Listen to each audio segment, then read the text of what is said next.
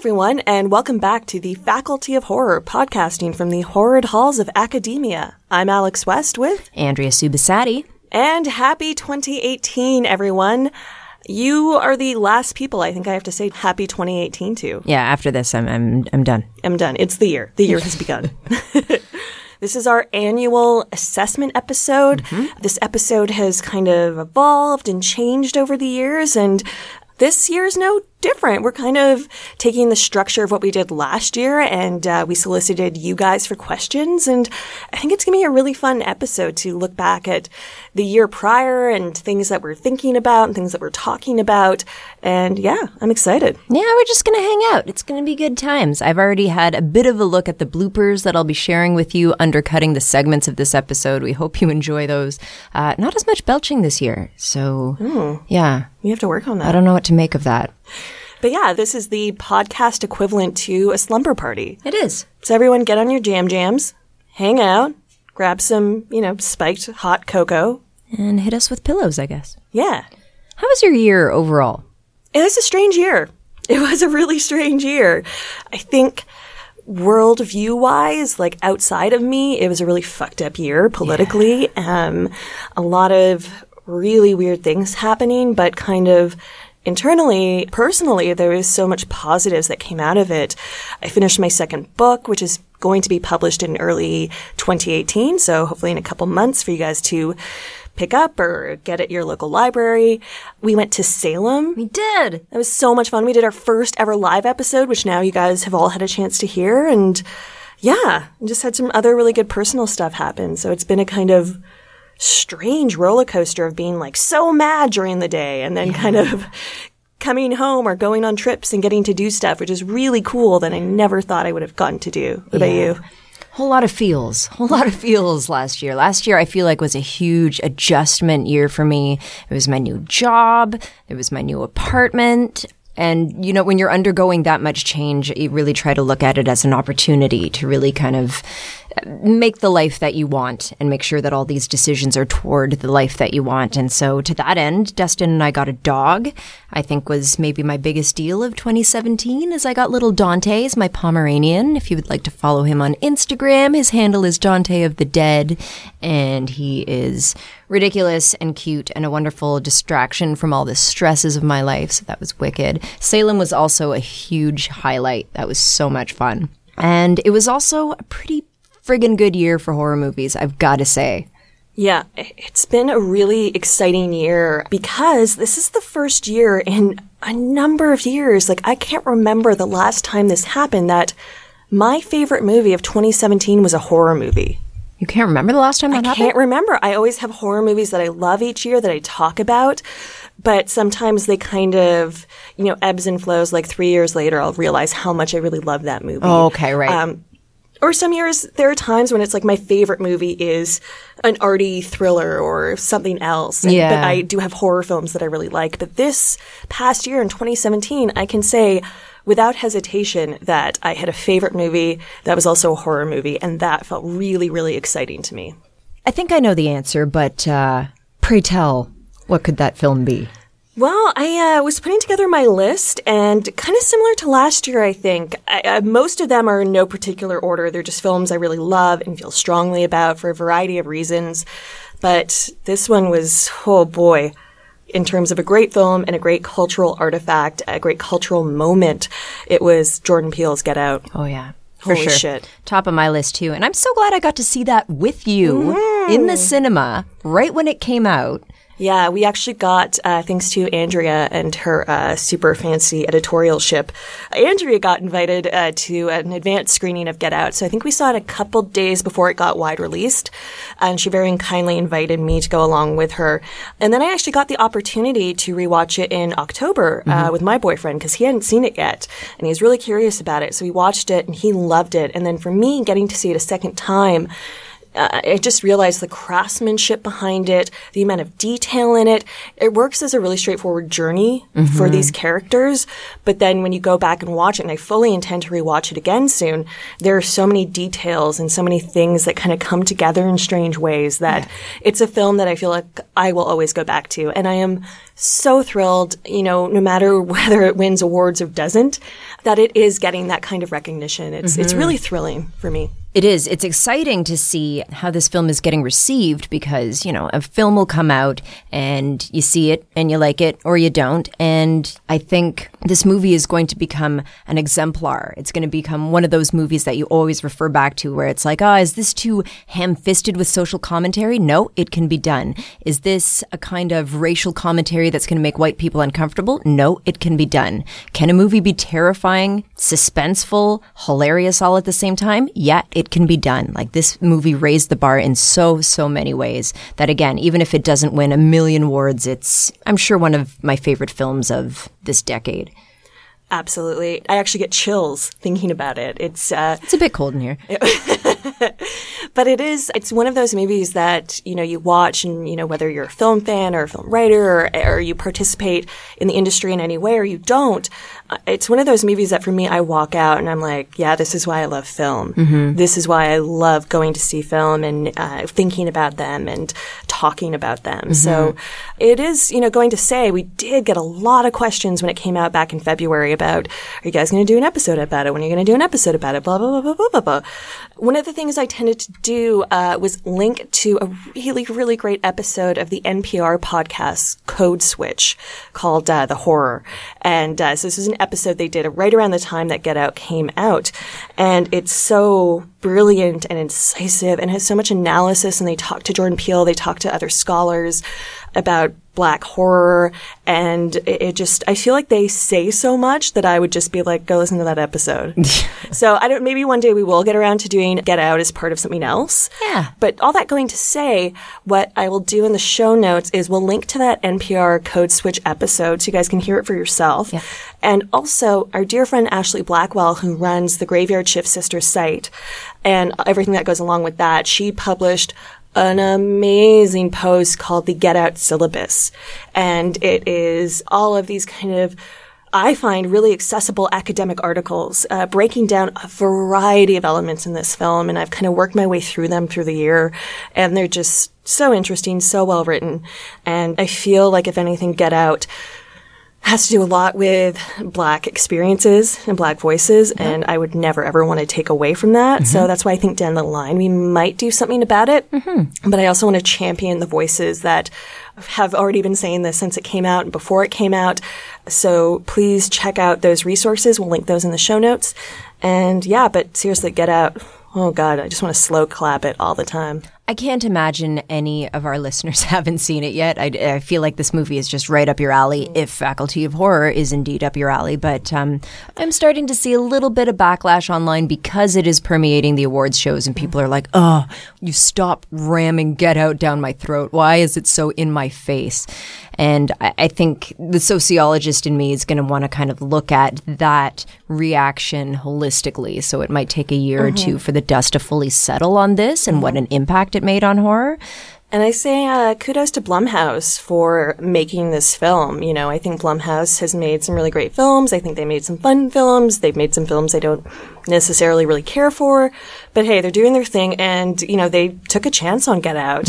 And I think it paid off for them huge, huge amounts. Yeah. Uh, the one thing I will say that kind of bugged me about Get Out was the trailer.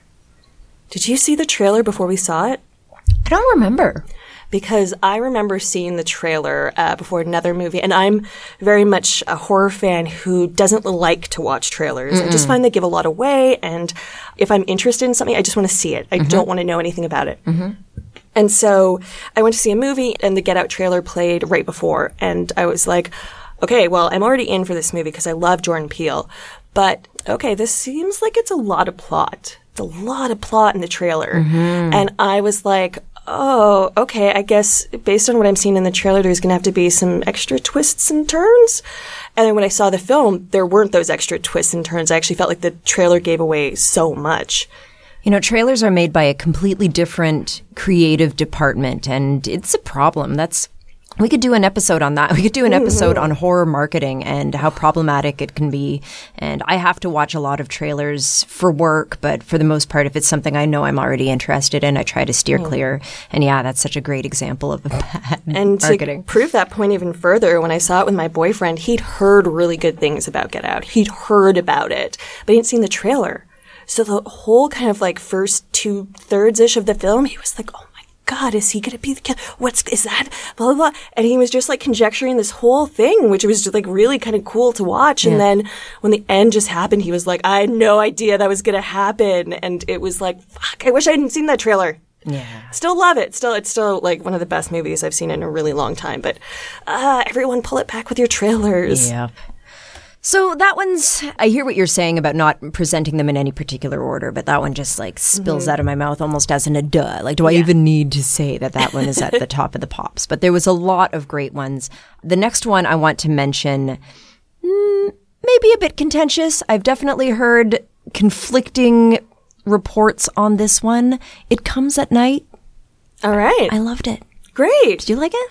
I thought it was okay.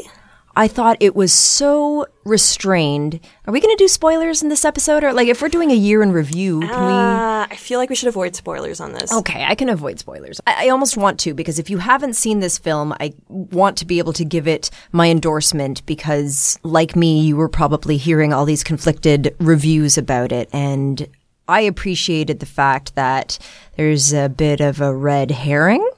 You're expecting it to go one way and you're expecting one thing to be the point and you're expecting that to come and then it doesn't, which totally deflects your focus. And at the end of it, you're almost remembering the film differently than you watched it in real time, if that makes any sense. Well, you've seen it. Yeah, I Does that saw make it sense in theaters. Came out, and um, it was strange because I went on uh, Tuesday or Cheap Tuesday. I'm sure you guys have this everywhere. I hope you do.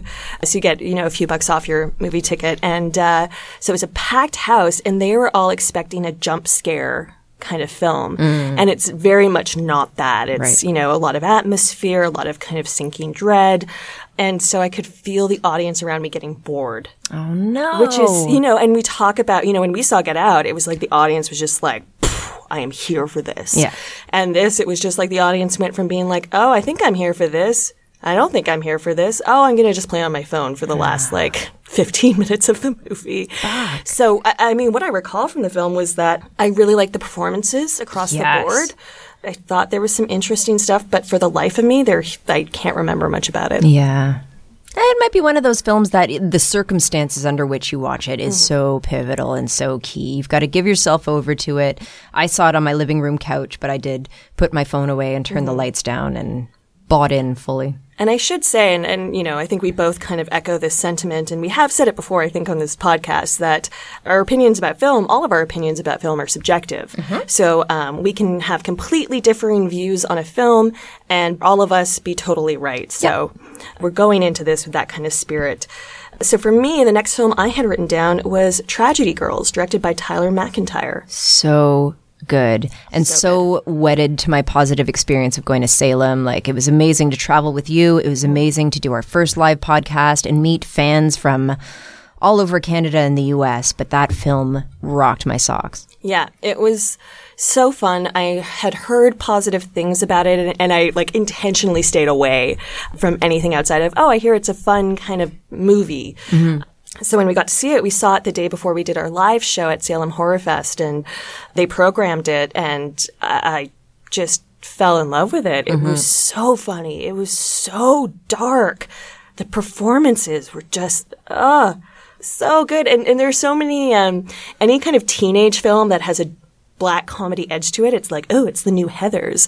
And I'm like, I feel like this one kind of somersaults over Heathers and is like, fuck you, let's go do some stuff. I agree. And I was just like, I just loved it. I didn't want it to end, Yeah. but it was just magical. I can't wait to watch it again. That's right. And as like 30 something ladies watching this, the story in Tragedy Girls is about these very much millennial social media hmm. steeped high schoolers, but I did not find them irritating. The movie wasn't making fun of them. The movie mm-hmm. was entirely on their side and about them and about their friendship and about their passion. It's very heartwarming. It's very funny. I had a bit of a funny experience going into it because I got a message over Twitter from this guy that I used to go to school with in Ottawa saying, Hey, my brother made a horror movie. You might hear about it. I don't know. And I get messages like that all the time. Like people want to kind of pull favors to get into Rue Morgue or whatever. Tragedy Girls. Oh, okay. McIntyre. Yeah, that makes hmm. sense. Tyler McIntyre. And my friend's name is Hector. And then I saw the film and I was just texting him like, Holy shit, dude. I will never again doubt your. your family credential. And I, I hope he does a lot more mm-hmm. stuff. We also got to meet the producer mm-hmm. at Salem Horror Fest. Tara was lovely. I hope something else in the genre comes out from that team because that was a breath of fresh air. Yeah, and it's interesting because I think a lot of the films on my list were ones that got screened at festivals and then got bought. This is what's happening a lot with genre film right now is they go to a festival, they get bought, which yay, we want that to happen to Yeah. films because then they can kind of pay investors back and keep making movies and Yeah. all of that stuff. But then they just kind of get put on VOD Yep. or on a streaming service. You know, there's very few of this kind of level that go to the cineplexes. So it, you know, I think that's why genre film festivals are really important and really vital. Like, you know, even though Tragedy Girls had been bought straight out of South by Southwest when it premiered early last year, you know, we got to see it in October before it hit VOD at mm-hmm. Salem Horror Fest. Mm-hmm. So I, I always kind of keep that in mind because I think for our generation, you know, being the kind of late millennials, pre-millennials, wherever you want to put us, there's a kind of snobbiness to uh, the kind of straight to video mentality. Yeah. I- I- even for horror fans, even for horror fans, even though we love some of those films. So it's, you know, been a real kind of retraining of myself as a film fan to actually go to iTunes and kind of look at the new releases and new releases in horror and on Netflix and see what's showing there. And just because I haven't heard of something doesn't mean it's not super amazing and worthwhile. That's right. And it also, like you said, it stresses the importance of these festivals, but like look at coverage of these festivals because they are going to uncover gems that you may or mm-hmm. may not get to see.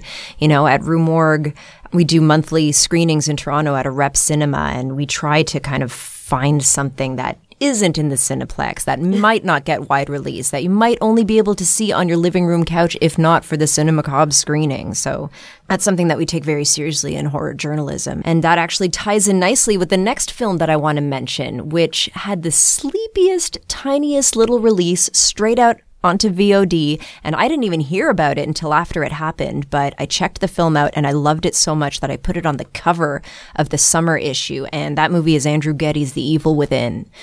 And it's not a perfect film, guys. It is not glossy, it is not polished. I know for a fact that it wasn't even finished at the time of its release. The backstory around this film is really fascinating, having to do with Andrew Getty, who is an heir to the Getty fortune. That entire family is mired in show business in very strange ways and kind of cursed.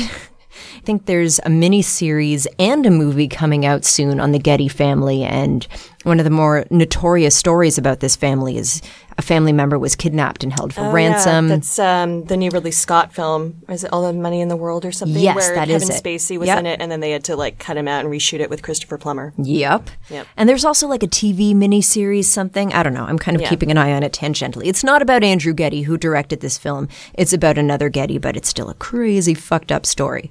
But anyway, The Evil Within is problematic in so many ways, but so intensely, bizarrely creative visually. It blew my socks off. We screened it here in Toronto. It's definitely worth a shot for creativity alone, in my opinion. You weren't crazy about it. No, speaking of two people having two vastly different opinions on a film and still being totally right. Yeah, it, it was one that uh, I think you lent to me, Andrea, and uh, you told me it was like really, really scary. And Yeah. I was like, oh shit, it's gonna be really fucking scary. It scared me badly. and I watched it and I was like, oh my god, it's like a CW made for TV movie. It just, it didn't reach me. It Yeah. did not reach me. And, uh, you know, that's never the place that I come from as a film fan or a film writer. I always want to get my socks knocked off. I'm always rooting for the movie when it starts. And this one, I just didn't get. But what I will say is if um, you have picked it up or you can pick it up via rue-morgue.com, the wonderful John Bowen uh, wrote the cover story Yes. on it. And uh, it, it didn't change my mind about the film, but it did make me think about it and it, what he wrote, because he wrote a couple pieces surrounding it. They're such beautiful pieces of film writing. It kind of endeared the film to me, even though I'll probably never ever watch it again. But there you go. Different strokes, different folks. Yeah. Next up for me uh, was one that I saw on Netflix. I think I had again heard something in passing about it being good or scary or interesting. And that would be Nicholas Pesce's The Eyes of My Mother. Oh, I didn't see that. Holy shit, guys. So this was one I really didn't know anything about except from the cover image on Netflix. And I Which was? It was a side shot of a woman and it's black and white and then it's just these black kind of tears or stains running down her Mm-hmm. face. So they look like tears, but or something else, but it could also be blood. Yeah. Because it's black So the most white. generic. Yeah, like it's a beautiful shot, but it's also very, very like horror with a capital H. Right. And I watched it, and uh, I've talked to several people about it, even recently. And it's one of those films that I could not tell you what was happening from moment to moment. Like, you know, I was following the story, but I wouldn't be able to tell you what was going to happen next. And, you know, I watch so many films and I love them so, so much that I can generally kind of plot out a film. Like I watch mm-hmm. the first couple scenes, I'm like, okay, I think this and this and this is going to happen. And I usually, if I don't stick the landing, I get pretty close. And this was one of those films that I just couldn't fully get a hold of. It just kept like squirming and going in different places and different things kept happening. And I just, I was totally blown away by it. It's one of those films that affected me so much. I don't know if I could ever properly write about it or Wow. um, do something about that just because it was such a visceral experience. But Andrea, I would love to hear what you think about it. Cool, Um, okay. if you ever get to it. What's it about? Is it like a period piece? Um, no, it, it's kind of set in time non-specific. Okay. It kind of, you know, does away with a lot of regular narrative tropes, but it's about this, um, woman, young woman, you kind of see her grow up in this remote country home and the things that kind of come in and out of the house and the darkness that Okay. resides within this really small family and how it permeates and, um, ooh, ooh, it's chilling. It's creepy. Interesting. Yeah. Well, the next one on my list was a bit of an oddball. It's uh, Dark Song. I don't even know what that is. I think you might like it. It's about a woman who has suffered a tragedy, and so she enlists the help of a man who is an occultist, but he is a fucking dick. He's an asshole and potentially also a creep, and he agrees to help her, but on all these crazy conditions. That we're gonna rent this house, and you are gonna cook for me, you are gonna clean for me, you are gonna do whatever the fuck I say. And he doesn't mean that nicely, like I'm gonna be in charge and I might ask you to do things. No, he's super, super mean about it. And she's so desperate that she agrees. And that's the backdrop of this entire film where I don't want to give too much away, but you basically spend the entire film wondering if he's full of shit or not. And you're wondering that along with her because mm-hmm. she is going along with this agreement and thinking, fuck, this better be worth it. Is he manipulating me? Is he going to turn around and just kind of be some creepy weirdo who is mm. preying on my grief? I think it really falters in the third act.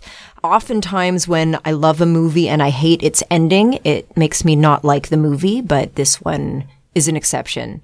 I, and I know people who enjoyed the ending. I thought it was just not pulled off uh, technically as well as the rest of the film, and it kind of pulled me out of it, but I would definitely recommend it.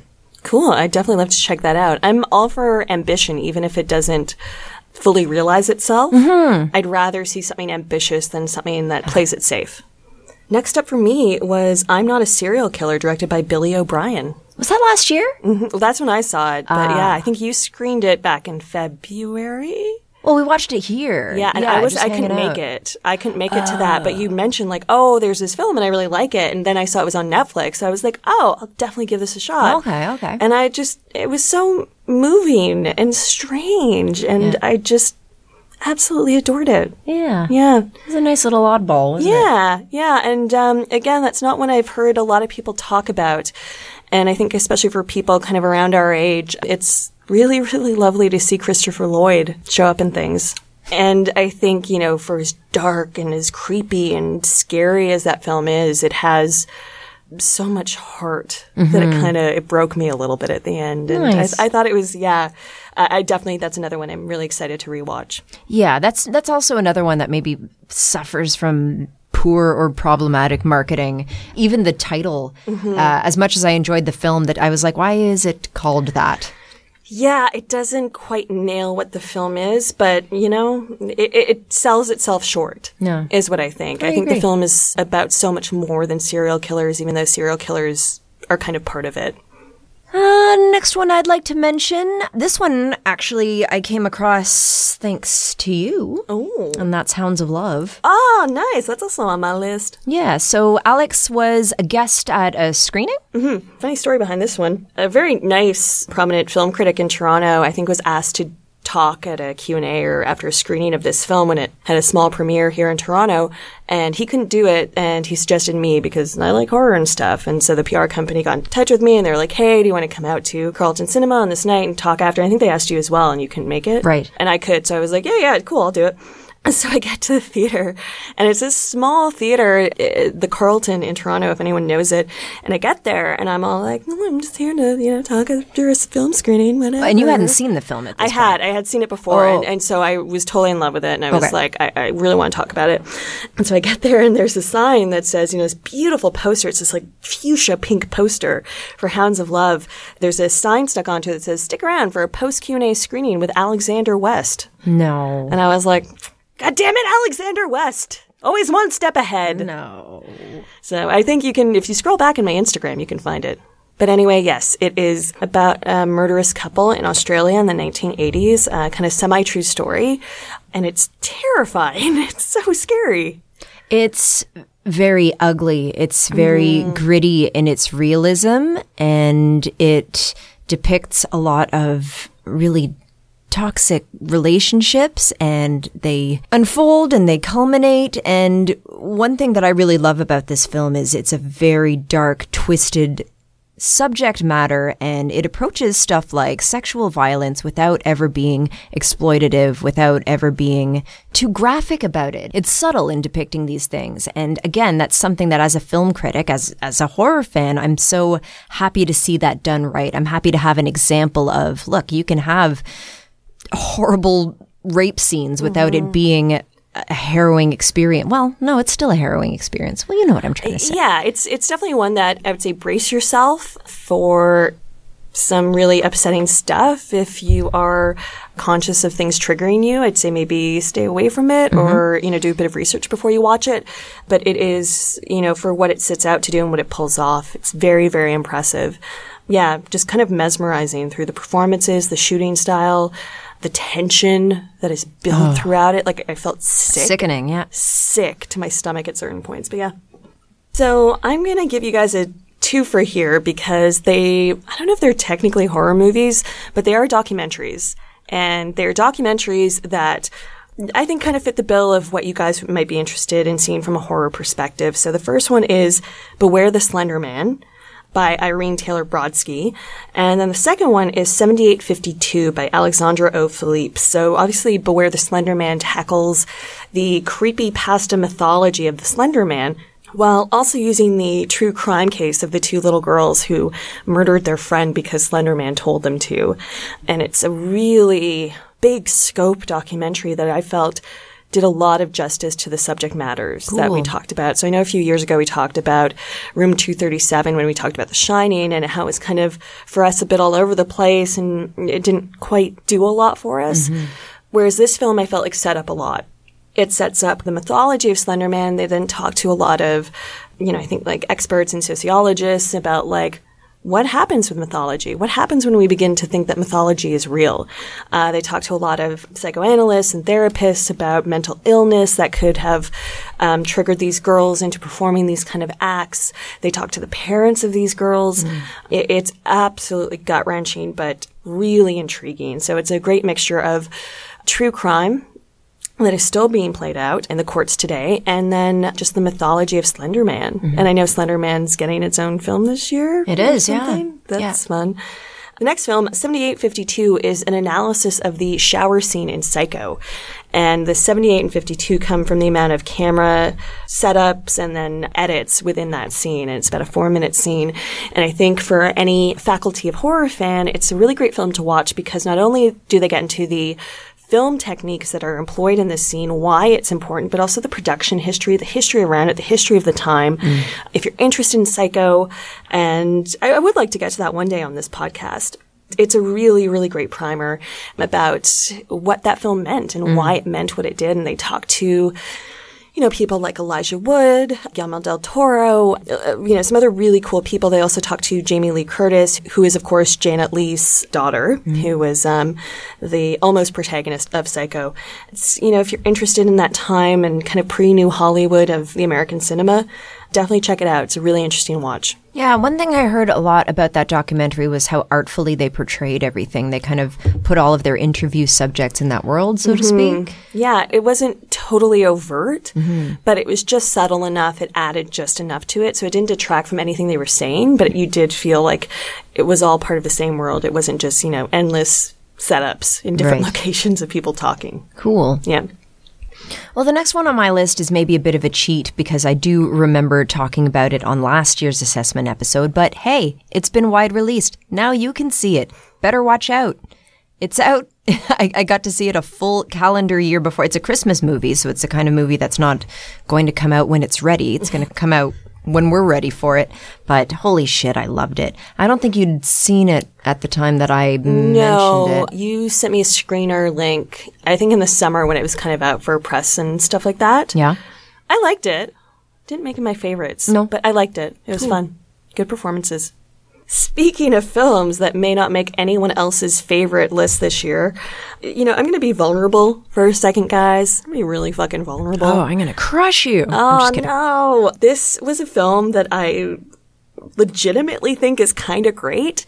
And then also the circumstances when I saw it, it was like the perfect film to see at that moment. Oh, okay. If you guys know what I'm talking about, if you've mm-hmm. ever had this. Mm-hmm. And that would be Underworld Blood Wars, directed by Anna Foerster. Wow. Um, I Hot take. It hot take. It's I think the most irreverent camp classic of the decade. It was so strange and bonkers and off the wall. Uh, there's some like actually really good performances in this because so many of the actors knew exactly what movie they were in. The kind of main female villain, she's fantastic. And Kate Beckinsale gets like a weird vampire makeover like towards the end of the film. It's really fucking funny. And I went to see it with my roommate Chris and we both had really weird days and he was like, I just want to go see this movie. And I was like, all right. We went to see it and we had the best fucking time. Nice. So that movie will always hold a special, special place in my heart because I just think it was so much fun. It was so irreverent. Again, like Kate Beckinsale's action hero, vampire lady Celine or Selena, whatever the fuck her name is, she gets a makeover. She gets a full on fucking makeover towards the end of the film. It's bananas, but it so works. I, I think that's the kind of energy and campiness and silly that I want out of something like a Resident Evil. And unfortunately, that franchise just takes itself way too seriously now. So yeah, I don't know. I, I feel like if you're ever like really hungover and you just need to watch something and you're like, I just want sassy women being sassy and like smacking people around and like telling people to do shit, uh, you should check out Underworld Blood Wars. Well, I'm sold.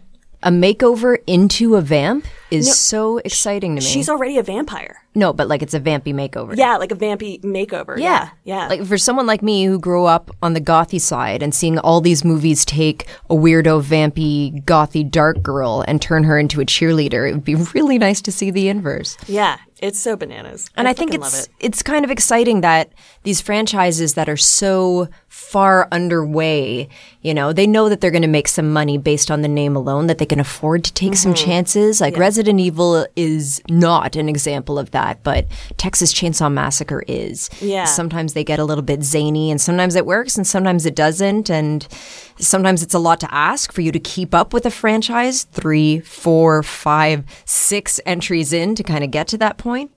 What number was this one? Four, three? Five? What? Really? Yeah, I think Holy so. shit. There are like a lot of them. That's wild. Yeah. And, And still Kate Beckinsale all the way still through. Kate fucking Beckinsale, and she looks amazing. Mm-hmm. But I will give you guys a spoiler because I kept watching for it and I kept hoping for it, and it doesn't happen.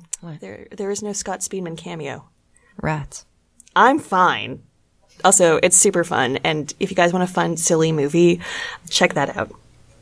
Next on my list, The cover story of the January February issue of Rue Morgue magazine is a movie called Revenge.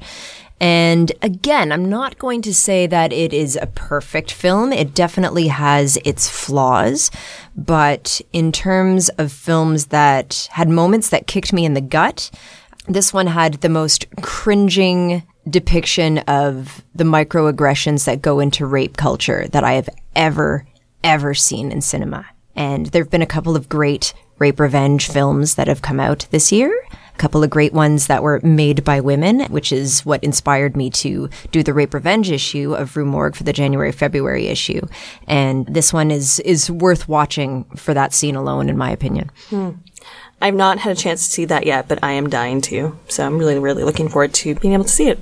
I think it's gonna be on Shudder. It is going to be on Shudder. Yeah. It is already. Is it already? Mm-hmm. Oh fuck! I need to watch that then. Next up for me is a really successful horror comedy, and that's Prevenge, written and directed by Alice Lowe. It's a British film, and it just, again, it was irreverent, it was silly, it was dark, it was heartbreaking. So well done, just so well done on every level. I, I just encourage you to check it out, and it's about motherhood and um, it made me care about it even though I am not a mother and even though I don't really have any interest in being a mother, which we have talked about before on this podcast, but definitely it wasn't distancing in the way that some narratives about motherhood can be. And it's funny. It's really funny and she's terrific. She's also the lead in the film. Right. Well, I haven't seen it, but from what I understand, she was very much actually really pregnant at the time Yeah. of making this film. So She was awesome. And uh, the movie's terrific. Really, really terrific. cool. And then for my last pick for 2017 of pure kind of horror genre film, uh-huh. I'm going to cheat a little bit. I'm going to pick a film that I saw in the first weekish of 2018, but I know it got released in 2017, and I don't want to wait another year to tell you guys about it, and that is MFA, which Andrea screened this past week at uh, the Royal Cinema here in Toronto as part of Rue Morgue Cinemacabre. And holy shit, I kind of knew the premise of the film before going, and it just exceeded every expectation I had. It's so amazing. And I kind of saw it as a secondary feature. That's how I became aware of it in Rue Morgue. And again, it's just one of those films I, I don't want people to not know about it. I, I want It's it, too like- important. Yeah. Yeah. You know, I was saying this to uh, someone else this week. It was, you, you know, it made me laugh. It made me cry. It made me want to burn shit to the ground when I left the cinema. Made me want to cheer. Yeah. And uh, my partner came with me to see it. And, you know, we wound up having like, uh, he loved it as well. And we wound up having this really intense, but like thoughtful, intimate discussion about the film. And it brought up so many different things for both of us. And I, I think that just speaks to so much of the strengths of the film. And, um, yeah, MFA, go watch it. Check it out. Yeah, it's it's another rape revenge film, but this one takes place in the context of a college campus, which is really it's it's its own microcosm of sexual assault. Like the shit that goes on there. I I remember when I was an undergrad, there was a rash of sexual assaults happening. There was a curfew in place. Everybody was talking about it. Somebody got beaten up so badly. She got her jaw wired shut. Like it was horrible. It was graphic. And then with this whole Brock Turner thing, like the the light is starting to shine on shit like this. It's mm-hmm. starting to shine in Hollywood. It's starting to shine on campuses, and it's starting to shine on cinema with movies made by really smart, sensitive women who know how to tackle this properly. And MFA definitely tops my list of best of 2017 as well. And it's one of those movies that because I wrote on it for the magazine and I got to talk to the women involved who are so smart, so sweet, so passionate, it just puts this film really close to my heart. I'm glad you brought it up. Yeah. And then I think Andrea and I both made a couple choices which we would call maybe horror adjacent. Yeah. They they feature elements that would belong in a horror movie, but maybe the film itself isn't horror proper. Right. Shall we say? Uh huh. The first one for me on this uh, kind of brief list is The Shape of Water by Guillermo del Toro. I haven't seen it yet. and it's fucked because I was invited to two different screenings weeks before it came out. I would have been the specialist happiest snowflake and I had the flu from hell and I still haven't seen it. Yeah, I saw it kind of over the Christmas holidays, and um, I've heard some of the criticism of it, but I just think it's a really beautiful, special, delicate film that touches on, you know, as cheesy as it sounds, the things that make us human and that make us, you know, feel alive and um, what love is and what love isn't. And It is cheesy, but if it was anyone but Guillermo, and he situates it, you, can pull it know, it, it's very close to me in terms of um, what he achieved with something like Devil's Backbone or Pan's Labyrinth, where he situates this kind of seemingly simplistic story against the backdrop of a much more politically charged time. Mm. And so that kind of time element plays into itself and really, really wonderful performances by Sally Hawkins, who uh, is the lead actress in this film, and she's a British actress, and she's amazing. If if you have seen The Shape of Water and you really like her, definitely check out a film called Happy Go Lucky. It, it's just a wonderful film, and um, you just kind of see her vivaciousness come through in that, and you see so much. But yeah, it's Del Toro, so there's great creature designs. There is heart. There is magic. There is like the scariest darkness. okay, so it is scary. Um, it, it's scary because people are terrible. Oh, the void of humanity scary? Gotcha. Yeah. Um, but it's wonderful. And if it truly is one of those films that if you are interested and you haven't seen it, cough, cough, Andrea, really recommend seeing on a big screen. It's beautiful. It's really, really I will. beautiful. It's not too late. I can do this. No. So, the top of my horror adjacent list, another controversial pick, I know people were really divided on this, is Mother. That's on mine too. Is it really? I'm happy to hear that. It was reviewed in the magazine by a writer who is also a filmmaker and the review in the magazine, which was all I really let myself read, I knew that it was controversial and I didn't want to over prepare before seeing it. But the writer for the magazine said that the metaphor is so heavy and in your face and it's a conceit that only great filmmakers can get away with but all of that culminates to a subpar film. As much as I agree with that in principle, like when I read that, I was like, I'm not going to like this film. I did. And that is because the metaphor was tackled in such a perfect way. I don't know about you, Alex, but I kind of saw the film as two parts. Yes. Two Oh, halves, totally. right? There's very much Totally. a, it's, it's almost like two movies in one. And yet I don't think, I don't think the second could exist without the first. I don't think the first would matter as Mm-hmm. much without the second. And see, I, I went into the film knowing that, like, I'd read, I, again, I didn't read too much because I'm always interested in what Darren Aronofsky does. And I love so much of the cast, like Jennifer Lawrence and Michelle Pfeiffer. Yeah. Holy Oh. shit, I'm there. I like them both. slay a so hard. Not to mention Stephen McHattie, not to mention Yeah. Kristen Wiig. And then there's, I believe it was shot in Montreal because I recognized a bunch of people I used to know from Montreal in the film. No way, as yeah. extras? Yeah, or like as small parts, like That's having one or. Mm-hmm. two lines in the second part of the film. But I'd read through the headlines and I just kept missing it. I didn't get a chance to see it in theaters, so I had to watch it online. But I knew I'd read that it is basically just a metaphor. Yep. So I went in expecting that. So Yeah. I was fine. But yeah, holy shit. Even as far as films that are metaphors go, like if you were to compare this to The Neon Demon, it has way more of a narrative, Mm-hmm. but it's still twice as abstract. It's really it's its own beast. I can definitely say that I enjoyed the first half more than the second, but they both affected me in very personal and introspective ways. And I, I'll be thinking about this movie for years, I'm sure. so after I watched it, what I kind of like to do is I then like to go back and like read all the think pieces or Mm-hmm. reviews or interviews with um, the cast and crew that I purposefully avoided. So I saw uh, there was an interview with Jennifer Lawrence, and she was referring to um, someone was asking her like, "Oh, is this really a horror movie? Like, what do you think?" Mm-hmm. And she she said something to the effect of, "You know, I don't know if I can say whether it's a horror movie or not, but I know we've been talking about it as a horror movie because that's how we wanted to prepare people." to go in and see this film because we didn't know how else to talk about it. And I thought that was a really interesting idea. And I don't disagree with it Yeah. because there were so many horrific, bizarre parts. Like there were parts of that film which to me almost reached the level of martyrs. Yeah. And it, it just was like, I was just like beside myself. There were parts of that film that tapped into my nightmares in a way that a Mm-hmm. straightforward narrative never could. And that's a fucked up thing It- to it- say. Perfect, like perfect uh, analogy. It felt just like a nightmare. Mm-hmm. It just it wouldn't. It was unrelenting, Yeah. and I think a feat of that nature. I think it deserves to be celebrated. So I'm I'm I'm a mother fan. Well, you guys let us know because, you know, we're, we're including it in our horror adjacent list.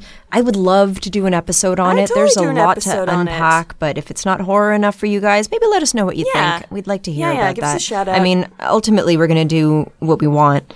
Yeah, But um, Yeah. No, but feel free to weigh in. You you guys are like the kids in the back seat. That's right. and and we're both simultaneously driving the car while Andrea's dog ri rips apart the studio. What does he have now? What are you doing, Dante? What are you doing? You just wanted some attention. God damn, you're cute.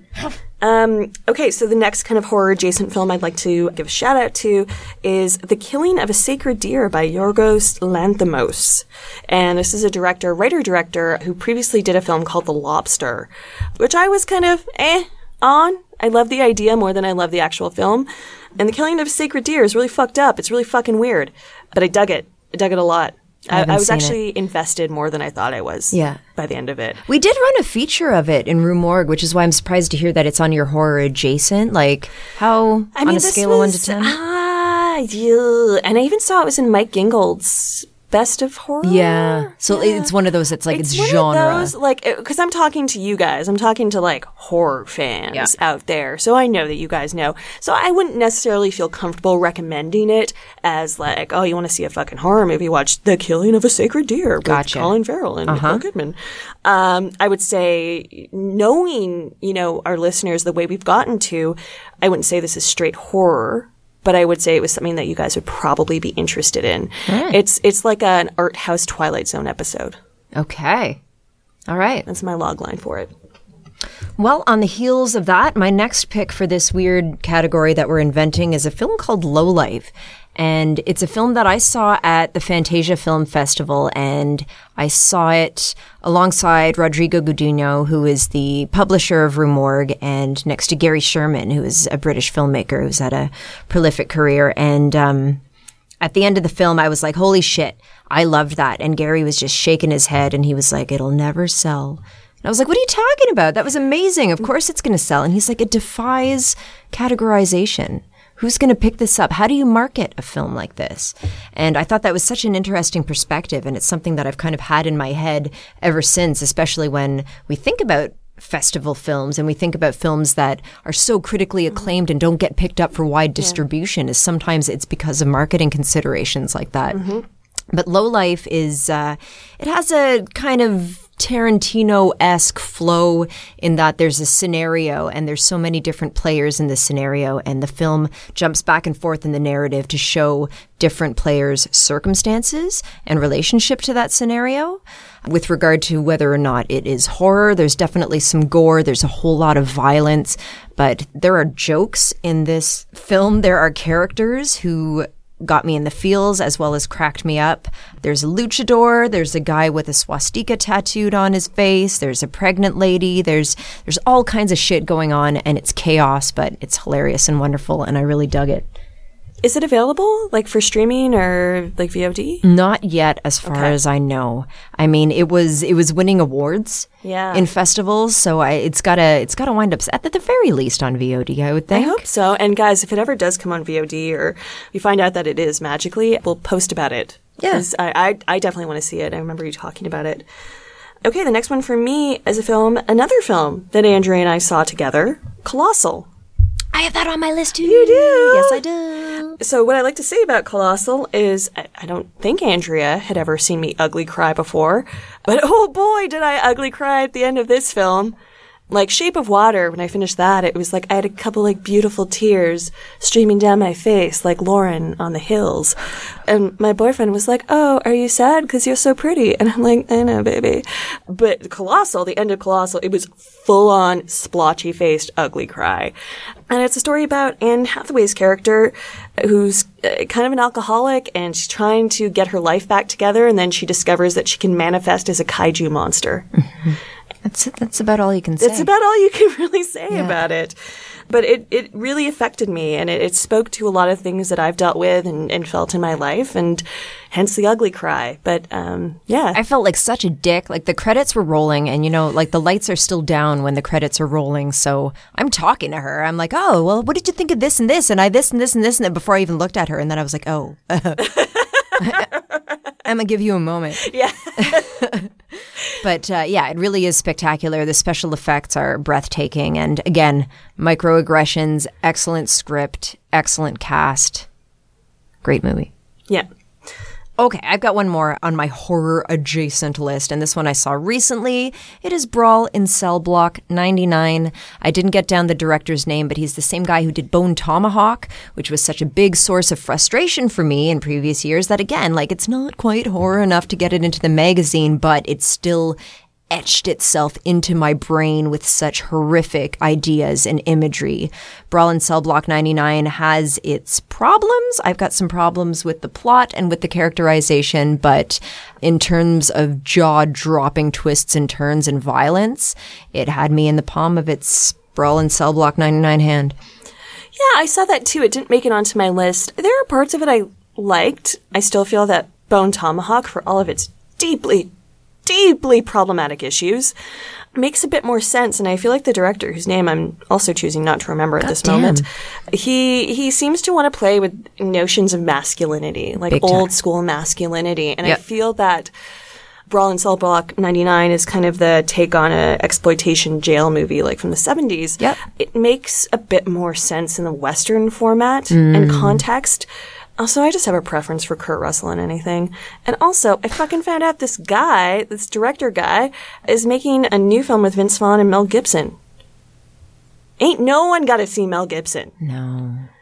What like is that going to be the new ballsy move? Just to like now everybody's boycotting these actors, and then is the backlash going to be that? I cast Mel Gibson Yeah, in my yeah. film. And, and they're, um, Danny found this out. They're cops who've been charged with being bad cops or something. Being racist? Yeah, or something like that, or they had something lobbed against them. Oh, And I don't want Mel Gibson anywhere near my movies anymore. Yeah. Trouble. Proceed with caution. Yeah. Okay, I've got two movies left, and they're both like kind of muted female narratives. Ooh, what a shocker that I like those. First one is a bit of a shocker because I usually don't like this filmmaker, but this was actually very impressive to me. The Beguiled Didn't see it. by Sofia Coppola, also starring Colin Farrell and Nicole Kidman. And Kirsten Dunst, who I adore. It's, uh, and I think the strength of this film that it is a kind of lean 90 minutes. It really clips along. It's dark, it's tragic. It is a remake of a film that I actually really want to see now. I haven't seen it, also by the same name. And um, yeah, if you were intrigued by what you heard, I would definitely recommend checking it out. I was pleasantly surprised by this one and, and how invested I became in it. And then my final film that I wanted to mention to everyone is a film called Personal Shopper by Olivier Assayas Ah. and Monsieur Assayas. He, I, I kind of first became aware of him when I was writing my new French extremity book, and I wrote about a film of his called Demon Lover, which is so crazy. It maybe makes sense. I still don't know, but I absolutely loved it. Demon Lover is a very strange film, but uh, if you're interested in New French Extremity, I definitely recommend it. And he made a film a couple years ago called The Clouds of Sils Maria, which is much more of a straightforward drama starring Juliette Binoche and Kristen Stewart. And this was kind of her anti-Hollywood film. And she plays, um, Juliette Binoche, who's this kind of really famous actress in the film, her personal assistant and the kind of relationship they have. It is a good film. It's, it's very straightforward, I found for SAS in many ways. And then Personal Shopper stars Kristen Stewart as a personal shopper to a very rich and famous actress and uh, kind of deals with uh, this pseudo ghost story that's happening all around her and this kind of male violence that's happening around her. And um, I was really excited for it. I've heard mixed things about it, but for me, it had a kind of languid pace. And for me, languid paces work when I feel like there's a steady hand on the wheel. You know, and, and I felt like this film definitely had it. Um, there aren't a lot of clear conclusions or endings in the film. So if you like those, I don't think you're going to find that in this film. But Personal Shopper, it's different. It's interesting. It's very French. Nice. Cool. Oh. Well, we're gonna what? Sorry. Oh, What? I feel like we have some stuff to talk about that hasn't been mentioned. What? The big IT in the room. Oh. Yeah, you'll notice that the highest grossing horror film of history to date did not make our list. And look, guys, I, I, I didn't hate it. When it comes to it, it is my favorite novel of all time. I really love the miniseries in spite of its many glaringly apparent foibles. And this film had everything going up against it. It's tackling a subject matter that is really hard to visualize. It's topping a miniseries that did very well and lives in fans' hearts. It had a very storied production history, as most of you know, with Cary Fukunaga being involved and then not being involved and it getting pushed back and this and this and that. I didn't hate it, but hype aside, I, I found it middling at best.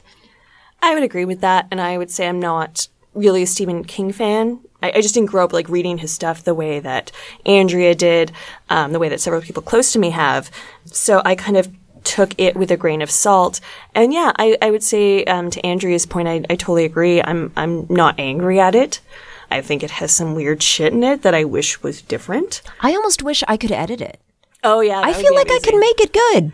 Well, you wouldn't totally sideline the one black character, so that'd It- be nice. th- There's that. There's there's a couple of scenes that needed to be cut. There was yeah. I- I, couple I of think it, it would benefit from a good hard edit. Which again, I, I feel weird criticizing a film for that because again, that's that's a different team than the team who put it all together. Anyway. But yeah, I- we I just wanted to make sure we talked about that because we did get a lot of questions about it, and and for me personally, a film that I got a lot of questions about was the film Raw, which was a new French kind of is it new French extremity kind of film? Is it Alex? Will you write a second edition of your book, Alex? Just for that one film. Just for that one film. That's a doozy. Uh, you know, it, it- for me, I've seen it. I saw it twice actually this year. I mean, I spoke about it at a screening at the Royal Cinema here in Toronto that was presented by Vice, which is a really lovely experience. And I think it's a good film. I think it is a good film. It didn't affect me in the way that new French extremity films have, which is like that sickening, deep, dark feeling that you have in yourself and you have it and then you're like, oh my God, the darkness in me sees the darkness in you. No. And, and to be totally honest, if I was writing the book today, I would have included something about Raw in it. As it is now, I'm, I feel a bit ambivalent to it. But I definitely recommend if you're interested in it. It's not a bad film. It just didn't reach me. And um, basically, all the films I talked about for the last however long we've gone on have really reached me. So We've gone on a long time. So we're going to take a quick break. We're going to give you some bloopers and then we're going to move on to some of your questions. So enjoy the belching. pop, pop. Hi, everyone. Oh my God. Sweet Jesus Christ. now, uh, what, do you want to start? no, you start. Okay. Meanwhile, Bless you. thanks. And they show them shell. They show, show. So the fact that it's just a bunch of hetero girls really broing down, for lack of a better term, I don't want to say that at all. Are you gonna put a pickaxe through my leg? Later. Okay. The actress who played Sarah, the actress who played Sarah, Sean, oh, fuck off. glug glug glug glug glug. Uh, it didn't glug. It tinkled.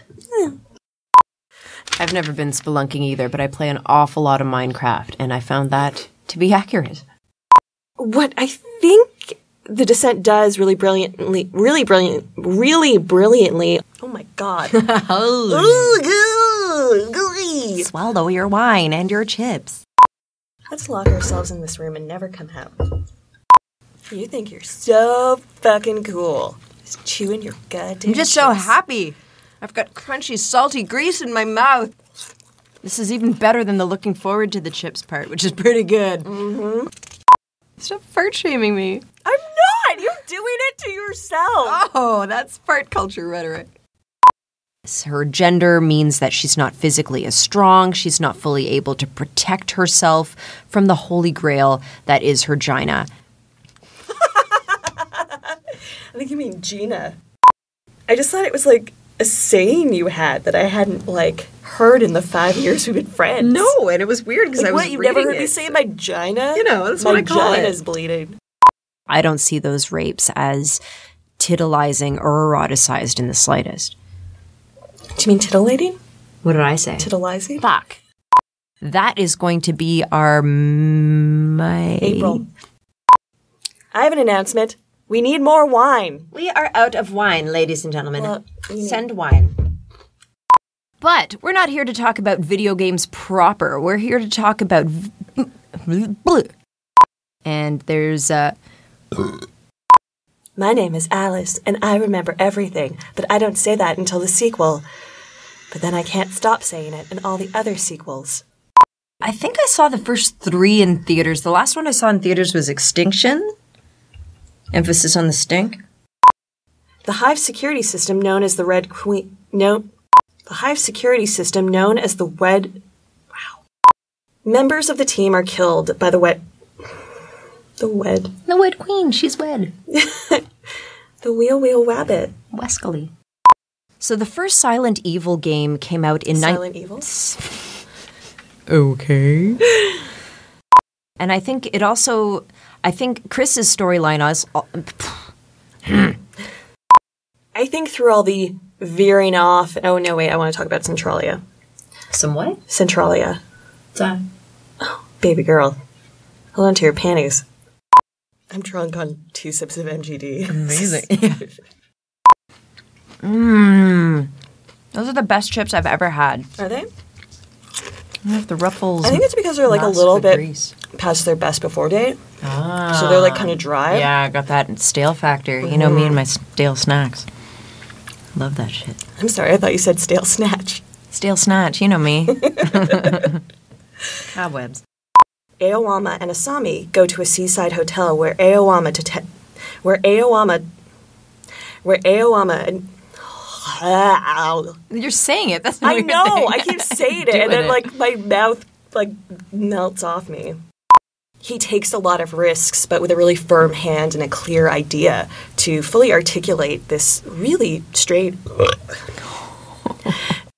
We should talk about the journey. We should talk about how Aoyama is Aoyama? Now I'm doing it. There's a lot of guys out there who are looking for good girls. Nice one. I wasn't a good girl. I think one of the things Audition reflects so well because it spends a disproportionate amount of time with Aosama uh, is because A, you need to keep Aoyama. Aoyama. Aoyama. Aoyama. I also think it's interesting that Aoyama's Aoyama. My interpretation of the ending is Aoyama. Wow! I don't believe this. This is so unfair.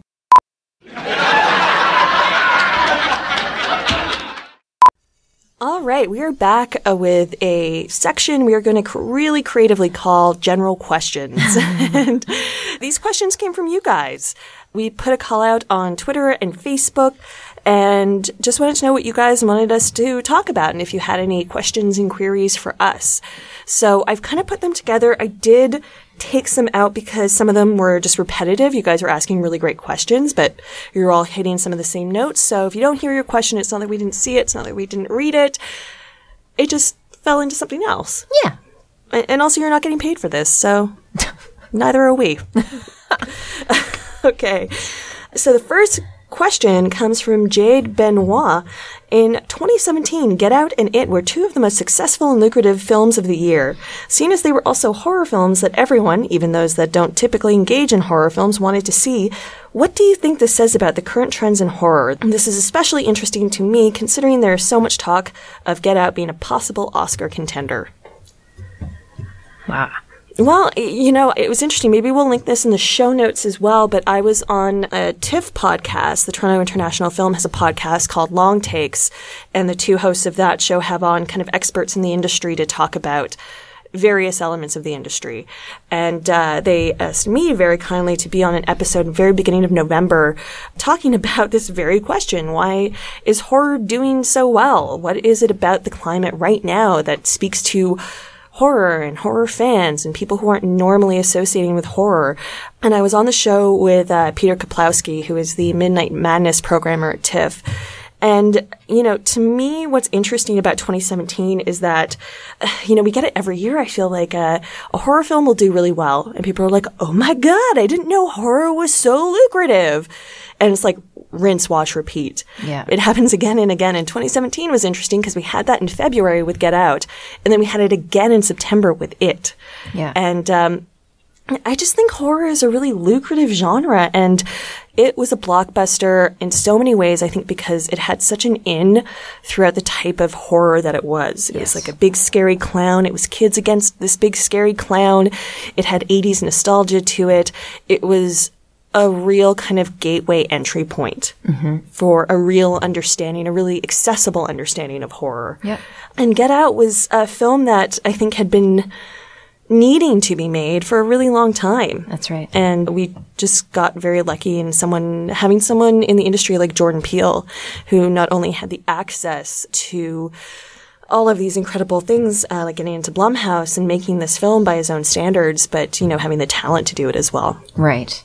I think it came out with a huge marketing push, a humongous marketing budget that we don't see a lot of in horror. So it is kind of its own beast with regard to that. I think Get Out would have performed exceptionally well no matter when it came out. But the fact that it's coming out during a time of great political upheaval, great civil unrest, tapping into subjects that are very hot right now. Eh, Same with MFA and same with mm-hmm. Revenge. I think these are great films in their own right, but there's a timeliness. And I mm-hmm. don't think that they were like, oh, this is happening. Now is the time to put this film out. I think there's just a, a certain amount of serendipity involved.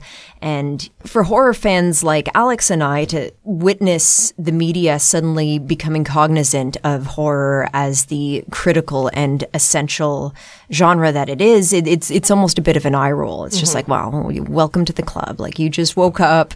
I, I think the aftermath of these films is there's going to be a lot of people trying to emulate the formula.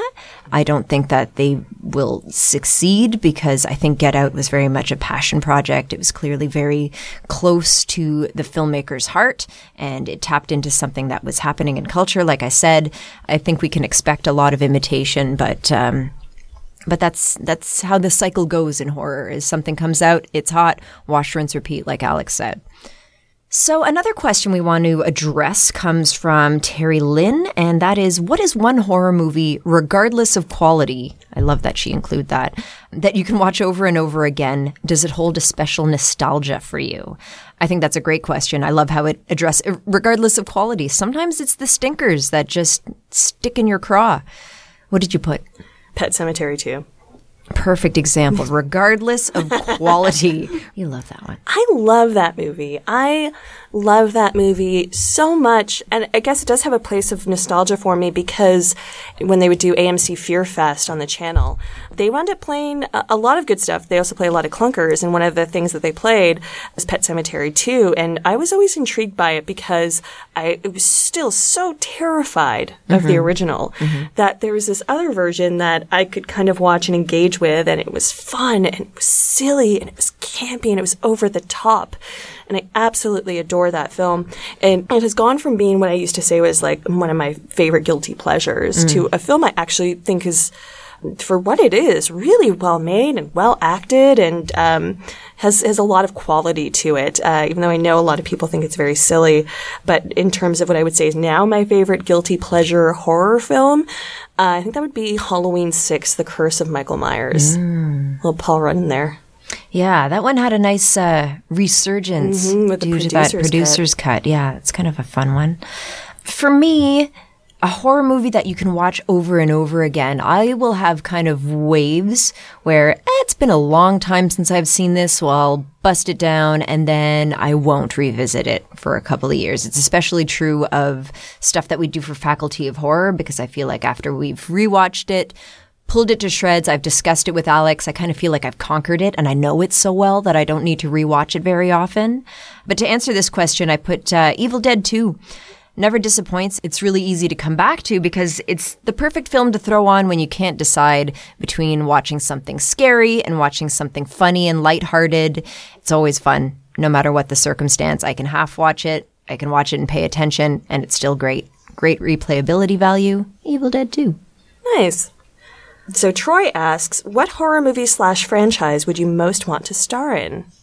It's far from the best horror franchise in the world. It's funny that we actually mentioned it already, but I'd love to star in a Resident Evil movie. Nice. Uh, as far as female protagonists in horror go, you know, there's Final Girls and there's Scream Queens and all that is great, but I would love to learn martial arts and learn how to shoot guns and do some crazy parkour. She's a very, like, kind of an action hero in a horror Totally. movie.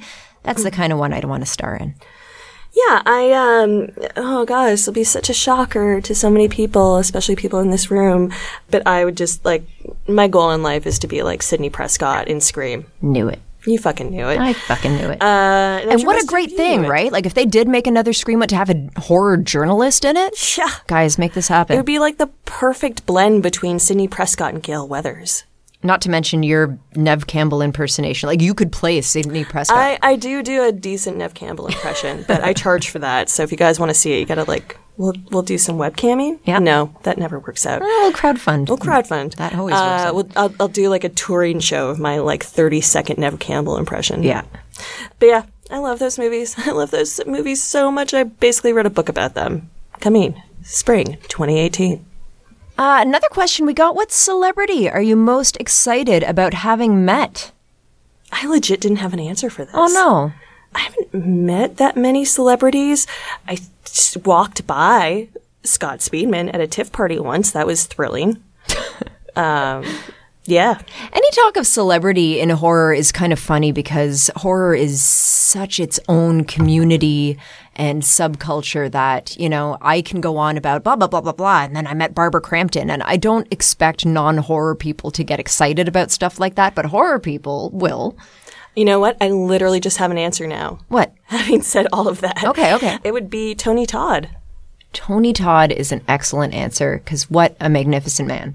And I met him after, it was during Fan Expo few years ago, and Rue Morgue was having kind of their after party, and Andrea or someone very kindly guided me into the VIP area. And I, I um, uh, was with an ex boyfriend. We were dating at the time, but I was with him at the time, and so he was at the party with us. And I was like, oh my God, that's Candyman! Holy shit! And my then boyfriend was like, "Oh, he's also been in other movies." I was like, "You shut your fucking mouth." He's been in a hundred thousand other movies. He literally His has. filmography is staggering. Yeah. And I went up to the bar and he was there and he was kind of in the middle of like, he'd been talking to some people and taking a break and just went back to the bar. And I just said like, hi, Mr. Todd. I'm a really big fan. It's really cool that you're here. And he was like, oh, that's so nice. Thank you so much. What's your name? And I was like, my name's Alex. He's like, that's my son's name. That's so cool. Want to do a shot with me? And I was like, yes, I do, Tony Todd. Yeah. And we did a shot and he shook my hand and he was absolutely lovely and he turned around and had like 10 more people he had to talk to. Yeah. But uh, what a joyous person to be around. I can guarantee that he gave minutes. every single fan that day that amount of consideration and what's your name and thank you so much. So happy to meet a fan. He's really lovely. I got to hang out with him. It was the most random horror event. There's a scream park, Bingaman Scream Park. it's outside of Toronto. It's in like Kitchener or Guelph or something, Right. some non-existent place. And um and yeah, he was there and he was a special guest. And not only did I get to hang out with him, but we went through one of those like cheesy haunted houses oh, together. cool. And he was engaging with all the performers and all the, you want to get a picture with the fucking Candyman? Sure do. He was lovely. My answer for this was I met Rose McGowan very, very, very briefly. And it was before I was really involved with Rue Morgue.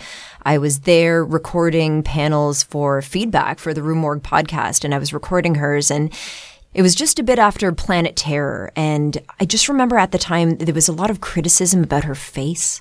Right. She'd gotten plastic surgery, and so everybody was like, ugh, she barely looks like her anymore. Ugh, she was, why is she even here? She was in fucking Charmed. And, and, and. So there was already that kind of like simmering in the background that I was like, fuck you all. I love Planet Terror. I love Rose McGowan. And I caught up with her very, very briefly after her official Q&A. And I asked, I, I felt like I only had one question that I could ask her. And I asked her about the status of the Barbarella remake that was being buzzed about because Barbarella is a huge, huge film to me. I never talk about it because I never get the chance because it's not a horror film. It's not even horror adjacent. It's just a really weird blip in my horror loving history, in my film loving history.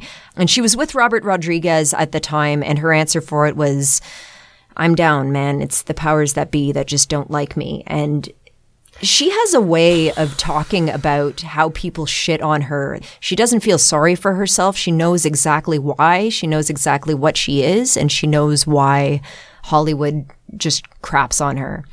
And there's something very tragic about that, but there's also something very inspiring about that, especially in light of how vocal she's been lately. I really wish I could have talked to her more intimately or gotten a photo or something. And uh, it was a split second in her life, but a big deal in mine. Very cool. So Katrina asks, make some 2018 predictions on horror trends, then you can revisit them next year. That's a really that, that's a fun idea. Yeah. I think and I hope we're going to see increased diversity in front of the camera as well as behind the camera. Uh, I think there has been, you know, not only from Get Out, but also several other films we also mentioned earlier in the episode. The diversity of voices is so important, and it's the only way we're going to have a diversity of stories. And, you know, uh, there will always be a place for, you know, the slasher film, the monster film, all of those things you go see with a bucket of popcorn on a Saturday night with some friends. I'm always down for those, but I also want to see the horror that fucks me up because it shows me something I've only kind of heard about or that I've lived that hasn't been spoken about. Mm-hmm. And I'm really, really hopeful that, again, films like Get Out, films like MFA, films like Revenge will allow studios to take chances like that. I'm also, you know, concerned that there will be a lot of kind of paint by numbers copies of those. Yes. Because there's such purity in those stories and they come from such a true and honest place and they're so well done you know, so that's that's my concern, but that's also my prediction.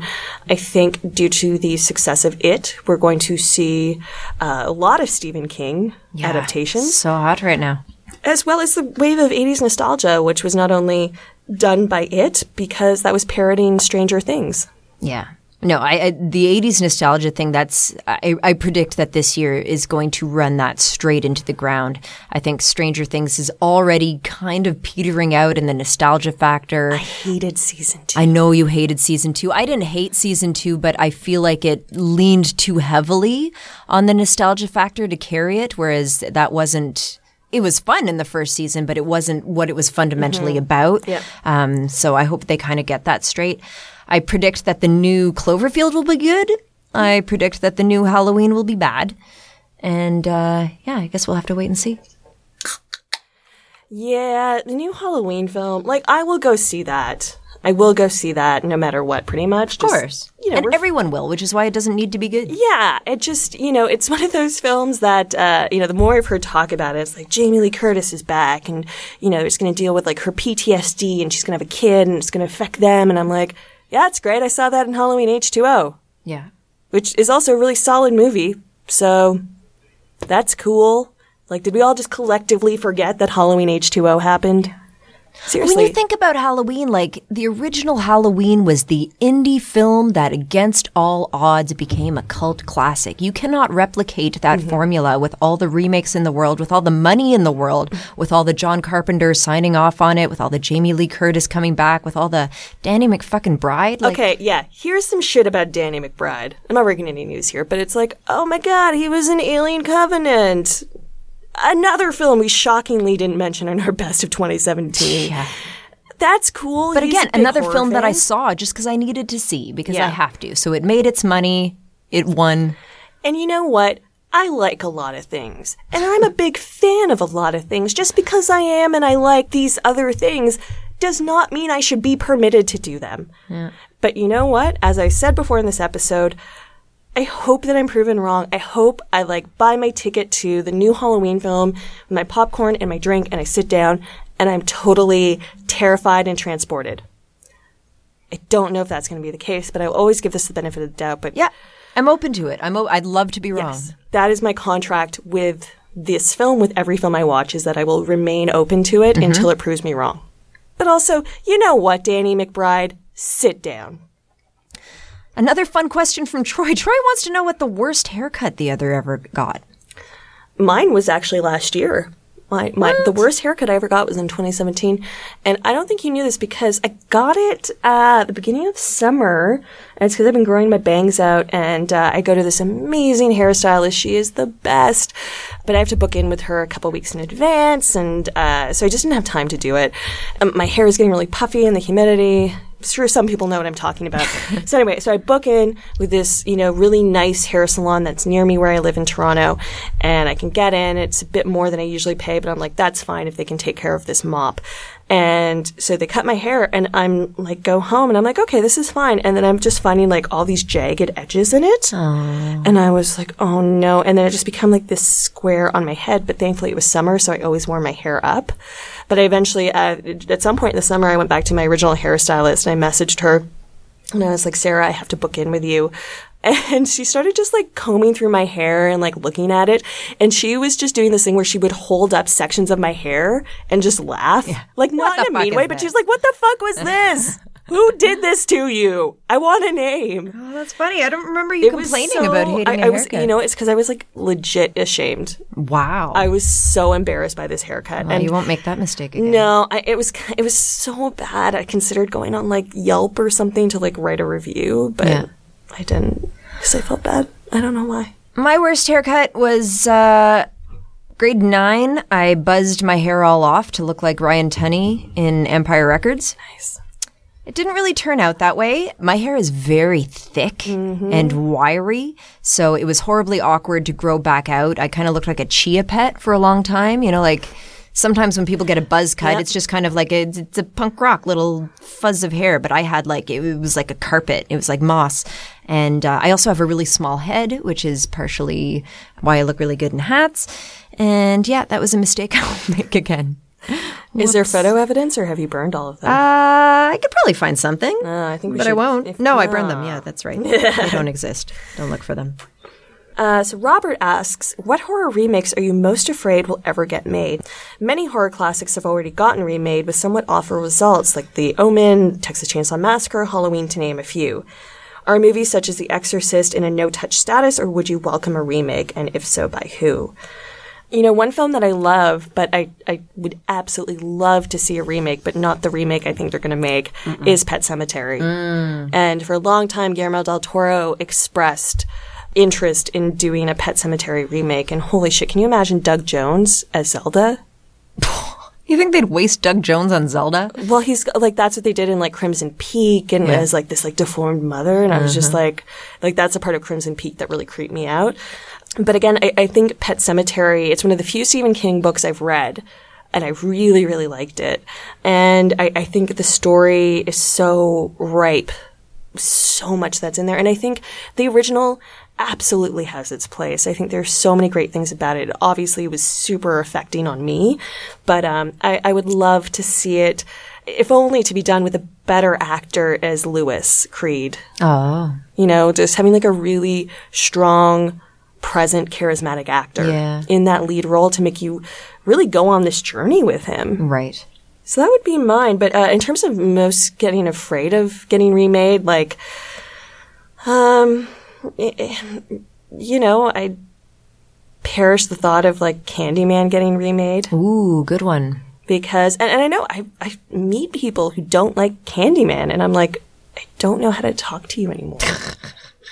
I hope nobody fucks with Night of the Living Dead again. Mm. When George Romero passed, and and it's been, we probably should mention that if this is a year in review episode that we lost Tobe Hooper and George Romero this year, and so it was kind of a, it was kind of a wallop for horror, and I kind of feel like Night of the Living Dead is is sacred and and and shouldn't be touched again. But now that George has passed, I feel like people are going to kind of want to maybe ape on that. And uh, I am aware that there is an existing remake, and I'm not necessarily mad at Tom Savini's remake. I think it was interesting, but uh, it should really. It should really be left alone. And I think the zombie subgenre has gone through many permutations in the last, you know, 30, 40 some odd years. And that's fine. But, um, but I hope Night of Living Dead is, is, is left alone for, for what it was and for what it was saying about its time. And I think I've said it before in another assessment episode, but I would love a proper remake of Flowers in the Attic. Mm. I say it again and again and again. And fuck, maybe they'll put one out and I'll still be saying it. Just do it right. I feel like incest is the one taboo that horror is still tap dancing around and doesn't want to dive into, and maybe for good reason, but I don't know. I find it scary. I also wouldn't mind seeing a high budget version of The Stand now that we're all kind of in a bit of a Stephen King frenzy. You know, for the longest time, Stephen King was like, nope, fuck Hollywood. They butchered The Shining, which I'm going to scratch my head about until the end of time. But um, if if we are going to have this resurgence and we are going to look at some of his epics that need a high budget version, The Stand would be my choice. Well, I, I feel like you're gonna have to wait a while for that, considering how much uh, the Dark Tower shut the bed. It did, but then look at it. And what else? There was uh Gerald's game performed well enough. Well, from whatever Netflix says, yeah, they no. don't release those numbers. The Stand would need a massive budget. you know, Ben Affleck was going to direct that. Fuck He was in development with it. Gross. Maybe his idiot brother can go die in it. Lizzie Walker asks, "Would you ever co-write a book on horror together? If so, what would your subject matter be?" We actually flirted with this idea a bit. Yeah. Uh, we talked about it, but um, but our idea was for an anthology type book with essays contributed by other people. And in retrospect, I think that that's maybe because we'd love to have more diverse voices on our show, but at the same time, we love being able to have the level of intimacy that we do in the studio, and it's just the two of us going back and forth. That's part of the reason we don't have a lot of guests, but we do love hearing other viewpoints and would love to be able to give them a platform that the podcast can't offer. Yeah, it's um, it's a tricky one because we definitely were talking about it for a bit, and then it just kind of, as we got into different opportunities, both separately and together, it just kind of fell off the radar.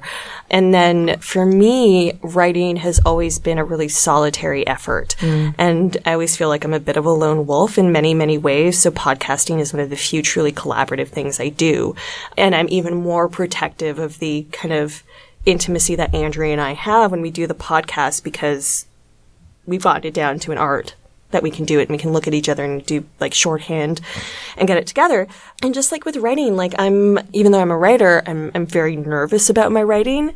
And so I like to kind of fuck up on my own. I like to succeed on my own. I don't ever want to put my anxiety or my issues with my writing on anyone else. So hmm. it's not something I'd ever r- rule out. It would just have to, we'd have to hit on the right topic. And I don't know if we have. No. And then finally, this is something that comes up a lot is people are like, I love the show. You've got to expand. You've got to put it on YouTube. You've got to get on video. You've got to do this and this and that. And we, you know, it's, uh, the minute it starts feeling like work, it's not going to be the same.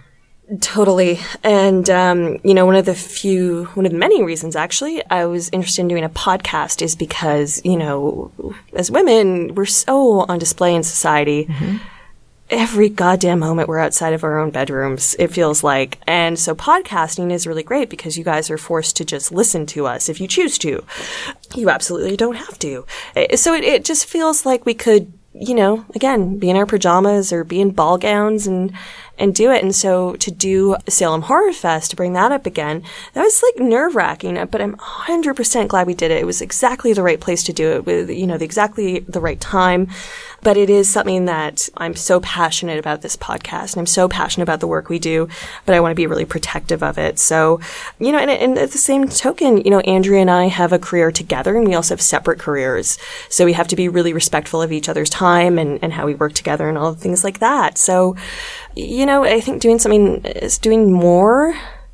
Like there are some months we barely get this podcast out. Yeah. And as much as we love and appreciate that you want more, um, we're not going to give it to you. We're going to keep you thirsty. So thirsty. So our next question comes from Lori. Who would be the final girl in a horror movie? Alex or Andrea? And why? Me, I would be the final girl. Yeah, that's what I said too. And it, n- I would never murder Andrea. But if I was in a situation where they were like, one of you has to be the final girl, I would have already stabbed Andrea. Really? Yeah. That's like my life goal. I think if it got to there, I think if it came down to a you or me and you came at me, I, I kind of think you'd be toast. But um, Probably. I'm, yes. But but I did I did still say you. I, I you're definitely more resourceful. Um, I'm way too hot headed to be a final girl. I think my death scene would be spectacular, uh, maybe a bit embarrassing. No, you'd be like the character. You'd be like Tatum in Scream. You'd be like Rose McGowan in Scream. You'd be like the character that everyone was like, ah, she's so great. We love her so much and she died, but god damn it, she went down fighting. Yeah. Yeah. Lupus asks, Do you think there is a possible reading of American Psycho as a queer text? Something about coming to terms with sexuality and internalized homophobia. Just thinking about the victims, the scene in the bathroom at the end in the 80s context, also Bret Easton Ellis, I guess. Oh, absolutely. 100%. Yes. Um, there is, you know, I'm sure a whole sub school of thought in American Psycho that has to do with uh, queer reading of it. And, um, that was something that um, I don't think we really tapped into in the live episode because we had so many other topics to talk about. Oh yeah, we almost ran out of time too. Yeah, and and it's one of those things that, again, we're trying to be really sensitive in terms of we don't want to appropriate anyone else's voice. We will draw attention when we think we have the capability to do it, and we don't want to leave anything out. So it's always a fine line we're playing. And also, when we did the American Psycho episode, which I absolutely love how it turned out, um, we also didn't like have those beats between us to be like, oh, what about this? And can we do that? We couldn't really totally go off topic in the way we sometimes do off mic. But yeah, 100%. I think there is a lot of, you know, gay panic and gay anxiety uh, in the film and in the book. Bret Easton Ellis is a very, I think, as I mentioned in the episode, a very, very interesting figure who has kind of, at some points, from what I've read, used his, his sexuality and then stayed very far away from it. Like, it's interesting to me that he wrote uh, the book that I mentioned in the episode, Lunar Park, this kind of fake memoir, where he purports to be straight but he's not straight in real life. And and so there's just there's a lot of kind of uh, stuff going on with that. But I think definitely, uh, given the '80s panic around AIDS, the blatant homophobia that is within the book, if it had been written by anyone else other than a gay man, fuck, we'd be there with like pitchforks and torches. Yeah. I I mean, and even just more broadly, uh, do I think there's a possible queer reading of American Psycho? It, that's up to you. I mm-hmm. If your reading of it is queer, then there is a queer reading. If you can defend it, is mm-hmm. there a feminist reading of this? Is there uh, a racial meaning of that? Like, that's it, what this show is about entirely is uh, celebrating different readings and different perspectives you can pull out of text and they are all valid and they are all interesting to me at least so, our next question comes from C. Dawson. Do you feel the absence of female characters had any impact, positive or negative, on rare exports? I think the absence of a maternal figure in Pietari's household was deliberate in that it uh, it emphasized his relationship with his dad, and indeed it emphasized his differences from his tough hunter of a father who is pretty much the embodiment of masculinity. All the men who are reindeer hunting in that community are very masculine. There's a lot of boys, whereas Pietari is a very bookish, timid boy.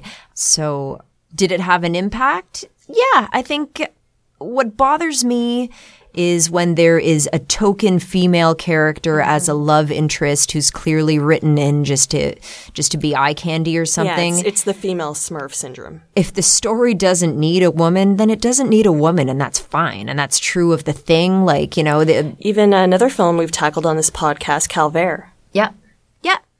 You know, I'm, I'm all for the Bechdel test, but There are some stories that just don't necessitate it, and that's fine. I would much rather see a film with all male protagonists that doesn't have the female Smurf figure than see someone shoehorned in. right. Yeah. And that's not properly explained or explored because there are so many implications when you're the only female in a group of men. Right. Oh, and here's something to follow up on an earlier comment I kind of made. Sean asks, would you classify Personal Shopper as a horror movie? No, Sean, I would classify it as horror adjacent. I will say there are a couple scenes in that film where I was like, ah, that's, that's a little scary. And there's a couple like little like creepy, jumpy scare things, which I actually thought were really well done, but they're, they're very minimal. So no, I wouldn't. It, it's one of those hard things. Like, I feel like as a horror fan and, and writer and, and all of those things, I'm always pleased for any film to take on the horror moniker. I would never be like, no, Personal Shopper is not a horror film. If you think it's a horror film, you go, you run with that. But for me, I think it contains horror elements while not delivering on many of the promises of horror. So that's why I would never want to say to anyone, oh, this is a horror film because then I think it sets up unrealistic expectations. I actually found that quite a bit with um, another film I mentioned earlier, Raw, and um, Yeah. for me, I I mean, Raw, I think it's gotten a great reception. I think it's doing very well for um, the way it's been released and distributed. But uh, when it had its premiere, I believe in 2016 at TIFF Midnight Madness in North America, someone like fainted in the audience because it was so fucking gory and like every headline I read about Raw when it came out was like, this is the most fucked up, gory horror film you will ever see. And as a horror fan and a horror connoisseur, it's really not that gory. There were definitely a couple scenes where I was like, ugh. But those scenes were definitely not the ones I think horror fans would associate with that. It has to do with the bikini line for anyone who's seen it. But it's, um, you know, I think putting the moniker of horror film onto a film can set up unrealistic expectations. Yeah. Yeah. So I, I tend to be kind of careful with that. I don't ever want to say something is horror that would make it a disservice to the film. Well, yeah. And uh, horror and non horror is a blurry line to begin with, but it's a different blurry line within the horror community than it is without the horror community, within the wider scope of cinema. Like, it's really hard to substantiate that. And I'm saying that as editor of a horror magazine. What makes it in and what makes it out? So, if anything, as horror journalists, I feel like we're kind of gatekeepers of that blurry line, but, um, but I don't like to take a hard stance. Yeah. I don't think we should. Yeah. So, this is another question from C. Dawson. How do you classify films like Cannibal Holocaust? Does it have any relevance today, especially given Logan Paul vlog of late? My first thought was how similar the response and actions were to the film crew during the quote unquote pole scene. So, I only read a couple articles about this Logan Paul person. Um, it made me feel very old and also like, damn those kids. But yeah, a, a Cannibal Holocaust is definitely, I would say, a precursor forerunner to the found footage genre. It's, an interesting mix of scripted scenes with quote unquote found footage scenes. So it's distancing and up close and personal, kind of back and forth, which I find actually really interesting. Uh, it's definitely a really interesting archaeological fact of the horror and genre film. I think it has more to say about the Mondo film genre or subgenre than it does about filmmaking at that time, maybe like through and through. But yeah, uh, Logan Paul sounds like an asshat, and I don't like him. And he can go somewhere else. Yeah, I also didn't watch the Logan Paul video. I followed the story a little bit, but um, I, I don't want to get too much into it. But YouTube is a bit of a shit show with regard to horror. It's part of the reason that my YouTube channel has kind of lapsed. YouTube seems to be trying to figure its shit out and failing miserably, and it, it's conversations that I don't necessarily want to be part of. With regard to Cannibal Holocaust, it's kind of a funny story. I had a long train ride ahead of me, and so I had ordered it. This was years and years and years ago. And I was looking at the case when I was on the train and I was reading it, and it was like the most violent, the most egregious, the most horrendous, the most. And I was like, holy fuck, am I even going to be able to watch it on this train? Am I going to be able to handle it? I was so concerned. And then I saw it and I was like, wow.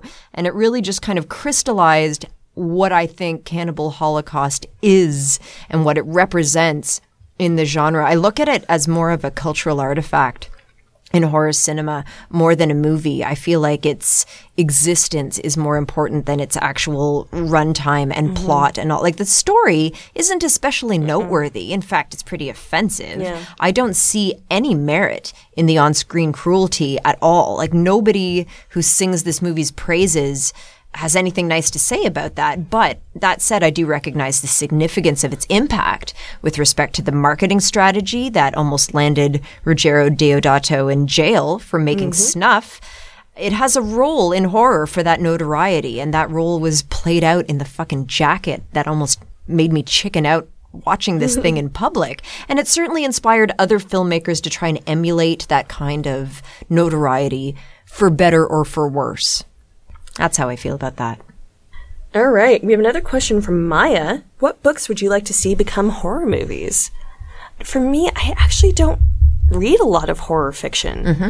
I read a lot, but not not a lot of horror fiction. I just it's not something I gravitated towards. But what immediately popped into my mind when I saw this question was I would love to see uh, Grady Hendrix's book, My Best Friend's Exorcism. Ooh, it's so cinematic too, especially with that soundtrack. Mm. Yeah. They'd have to get that soundtrack Oh, though. fuck They'd yeah. have to be able to afford all those songs. I just thought it was like um again it kind of had that tragedy girls esque Yeah. like female friendship is paramount. Uh, like you don't do anything without your sisters. Like they're the ones that carry you from strength to strength and pick you up when you're down. And there's some really terrifying scenes in it. And um, yeah, I, I just that was the one that immediately kind of popped into my mind. And then as I thought about it, another one I'd be really really interested in, and I've already mentioned it this episode, is Lunar Park, the Bret Easton Ellis fake memoir. Again, because he kind of creates this odd mythology of like this monster lurking in this kind of gated community thing and and it, there were some really really evocative moments and it was one of those things you can feel a writer writing to almost have a movie made okay. uh, if you guys know what I'm talking about, that kind of sense that they're writing it to have it be made into a film. Much like Ira Levin did with Son of Rosemary, uh, the sequel to Rosemary's Baby, which is one of the worst books I've ever read. to the point when I actually finished it, I threw it across my room. Wow. I hated that book. So I would like not to see that. I am slowly getting back into horror fiction. It's been a blind spot in my life for the longest time. I just haven't been able to take the time to read even stuff that I really want to read. I've I, I'm three quarters of the way through the Scarlet Gospels and enjoying it a lot. I just don't have a whole lot of opportunity to sit down with a book. But ever since I got my dog, ever since I got Dante, I find I've got these, you know, half hour, 45 minute slots during the day where I'm just standing there watching my dog squat at a fucking fire hydrant. And so I've gotten into audiobooks and I've learned how to access them through the public library. And as a result, I've chewed through a bit of horror fiction lately. Uh, I checked out the audiobook of Joe Hill's The Fireman, which was narrated beautifully by Kate Mulgrew, and I really enjoyed that. I was so immersed in it that there's areas in my neighborhood. I, remember walking the dog when this moment happened in the book, and now every time I walk through that area, I think of that moment in the book. that. Yeah, me too. Love that. So right now I'm in the middle of an audiobook by Nick Cutter called The Deep and I'm enjoying it so so much. I'm thinking about it all the time and this is the first Nick Cutter novel that I've gotten into and I know that he's uh, he's popular and he's got some he's got some really popular stuff out there. I'm finding The Deep very cinematic and it's reminding me of The Abyss and when I watched The Abyss and I was like, ah, I wish this was a horror movie. I feel like Yeah. Nick Cutter's The Deep is the horror movie The Abyss could have been. Oh, that makes me want to read it. All right. B asks Gene Kelly or Fred Astaire? And so obviously Fred Astaire. Don't even at me on this. Yeah, I don't I don't know how I could choose between them. Yeah, I, I wouldn't throw either You of them out of Fred bed. I Astaire. would take them. Why? What's Because that? I grew up with him. My mother is the biggest Fred Astaire fan. Well, she's a big fan of both of them, but I just grew up, I think, more enjoying the Fred Astaire films, like Fred Astaire and Ginger Rogers. Mm-hmm, So as much as I don't like musicals or anything like that, like I saw that question, I was like, oh fuck yeah, Fred Astaire. I didn't have that. Imp- I, I looked at that and I was like, why on earth would I ever have to? You know, like I, I can picture them dancing together. Mm.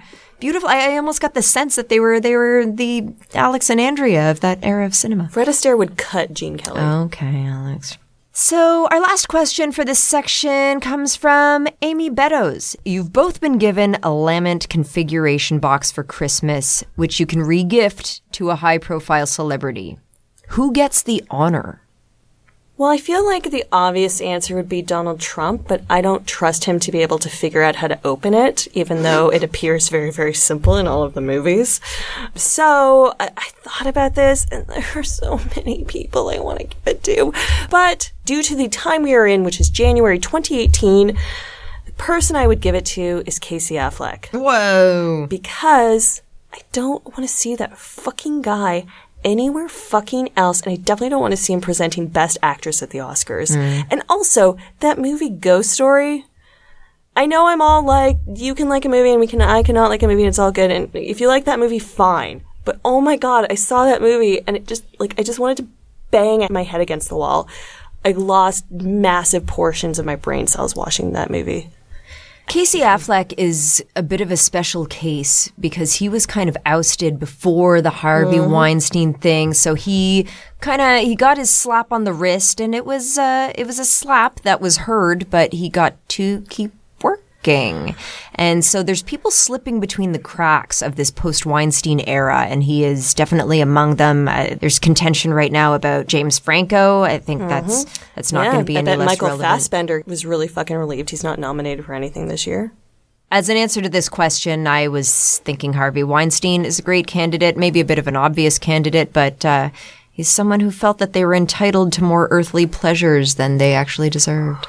So you can drag him right the fuck to hell by chains. Yeah. Yeah, and this lament configuration, Amy, I assume it only includes the Doug Bradley pinhead, none of these imitator nonsense things. So I did promise an anecdote. okay. And those films are The Brotherhood of the Wolf and I Forget. American Werewolf in London. Hi, everyone. Uh, no, I don't like that. Uh. Yeah. Belch once if you agree.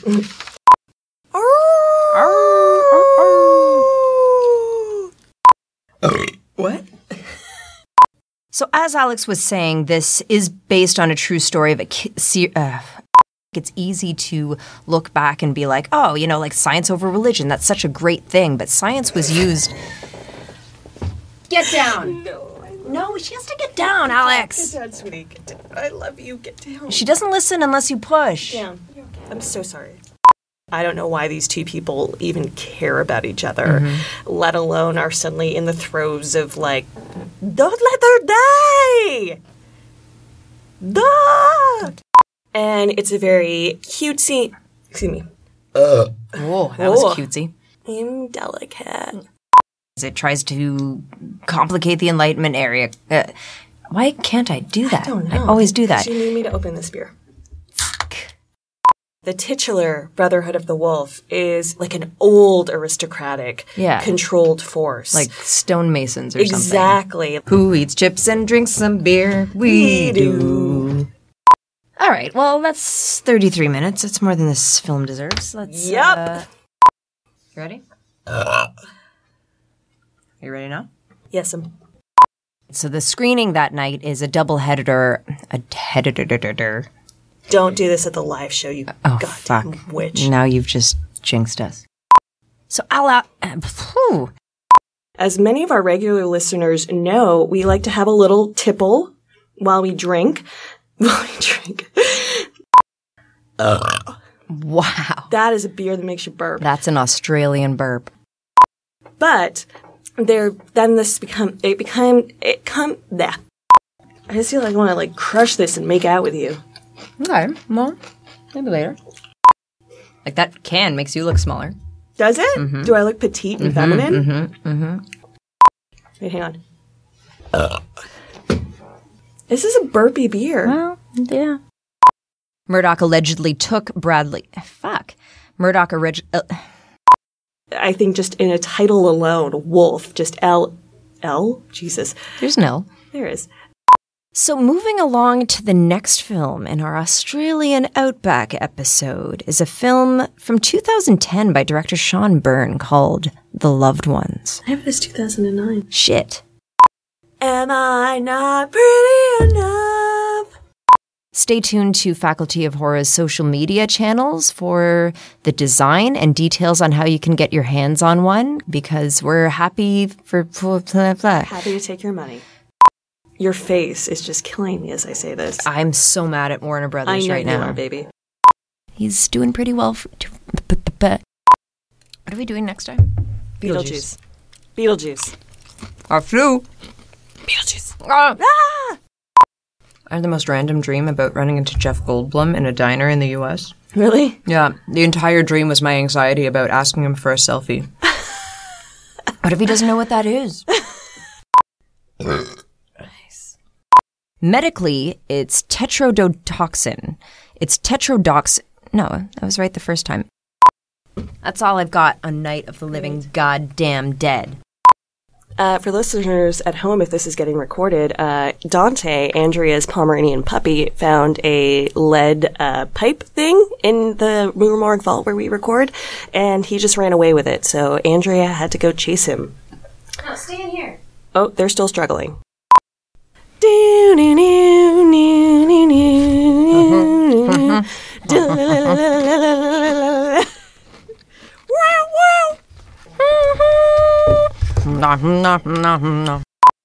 Zuanse, what's this? Can you sit?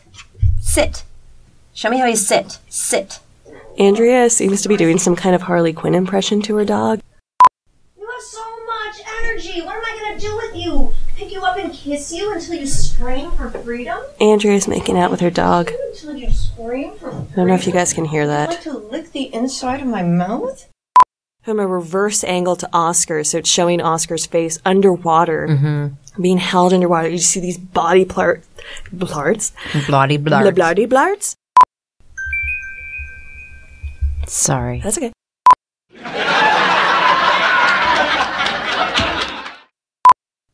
So now for our final segment of this episode, we're going to do something we did last time. It was Kind pretty of, fun. kind of something we did last time. Kind of fucked it up last time. Did we? I, I don't know. No, uh, we fucked it up because apparently you were the better friend. Yeah, that's that's fucked. That's a whole alternate reality right there. But uh, we're gonna do a variation on the newlywed game. Which I would maybe call the redundant couples questionnaire that gets circulated on social media. Yeah, but we'll make it fun. As we'll we try. Andrea, you're going to be putting in music, right? So it sounds fun.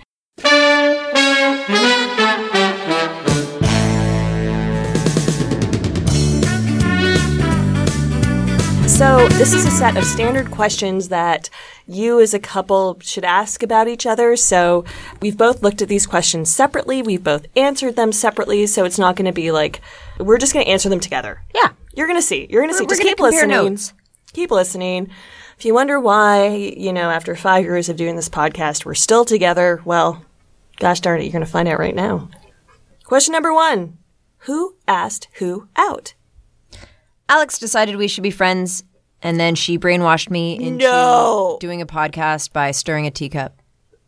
Bullshit. What? Bullshit, bullshit. Okay, I actually had a dual answer for this, and it was Andrea slash Alex. Okay. So I think I've told the story before. We it took a little while for us to meet in person, um, but I had heard Andrea on the Rue Morgue podcast, and I was like, "Oh my god, oh my god, this woman is like the coolest, funniest, smartest person ever."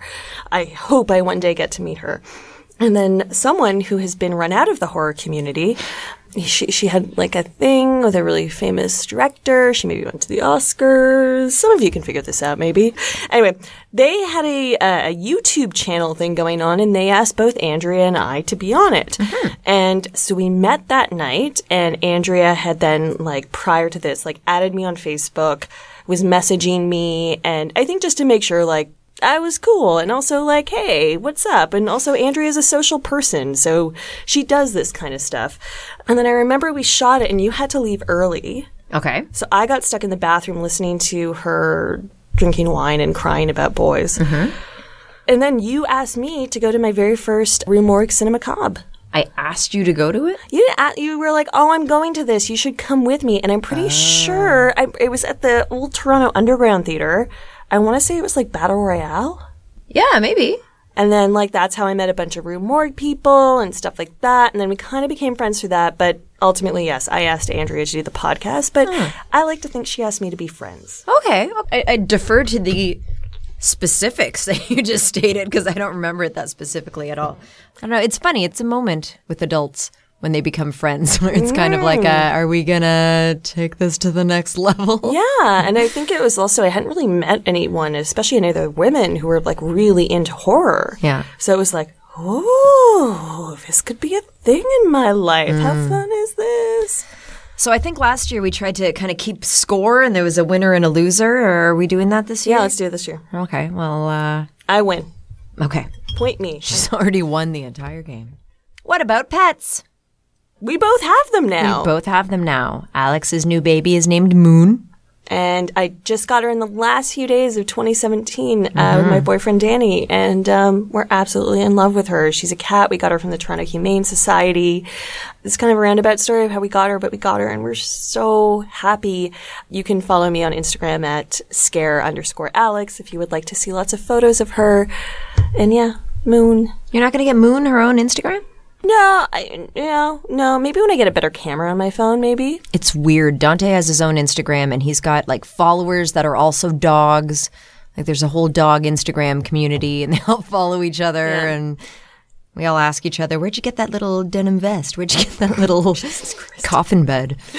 Um, and of course, that already means Andrea spoiled her answer. So Andrea's pet is Dante. Dante. Dante, who has been around for most of this episode. He is now uh, with Dustin on a walk, so we don't have him in the room, but he is here.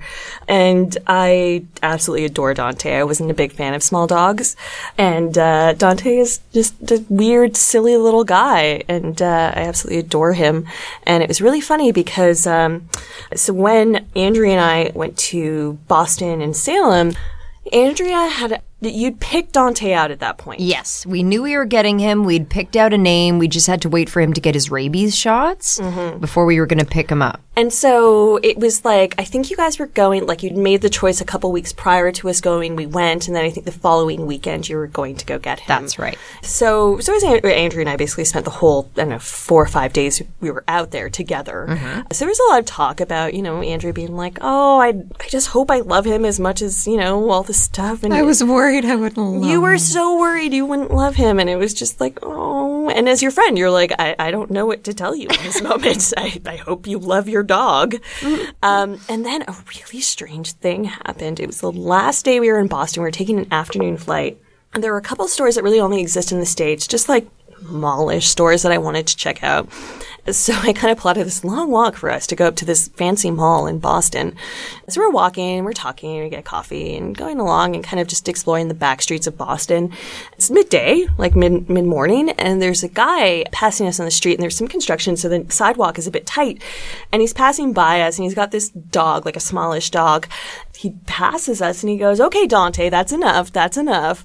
And we both just like, I looked back at Andrea and was like, I knew she was going to name her dog Dante. And I was just like, another small dog named Dante. Could not fucking believe it. Like the sidewalk was so narrow that we had to walk single file and we were pulling our suitcases. So we weren't talking. We were just kind of like lost in our own private thoughts. And of course, I'm thinking about Dante, my dog. And then that happened. It was bizarre. But yeah, those are our pets. I really like things like um, like things like that, like weird coincidences. I don't know if I fully believe it, but I like to think those little like moments mean that things are working out the way they should. Sure. Like moments of deja vu or um, weird coincidences. So yeah, and now you love Dante so much. I do love him. So we both get one for that. We do? Yeah, we're both right. Okay. Question number three: Who is the most sensitive? Well, I said me. you did? Yeah. It depends on what you mean by sensitive, I think. Okay. I, I think when it comes to getting feels from movies and circumstances and stuff, it's you. But I have a temper. I'm a lot more likely to flip out over a Twitter fight or some bullshit I heard about in the Toronto community or something really abstract that pissed me off will make me fly off the handle. So uh, So did you put you? I put that it depends. so you can you can have a point. Neither of us will get that one. All right. All right. Sorry. I fucked it up. Okay. Um, question number four: Where do you eat out most as a couple? Well, mostly we order in after we record lately, but if we are going out for a treat, it'll be either Banjara for Indian food or the keg for a sweet, sweet steak. And actually, I couldn't remember where we ordered from all the time, so I just put roti. Ah, it's roti. We get a point for that. Yeah. Amazing roti here in Toronto. We're actually just waiting for some roti right now. It's on its way. Question number five: Who is the worst temper? I put Andrea. Oh, hi. We both get a point. It's not my fault. It's in my ethnicity. Question number six: Who is the more social? I also put me. I also put you. Yeah. I, I'm extroverted to a fault, and uh, with my position at Rue Morgue now, I, I do a lot of socializing that I don't even want to, on top of all the socializing that I want to do. So, No, Andrea like organizes things to be able to bring people together. And like no one else I know truly does that. I certainly would never do that.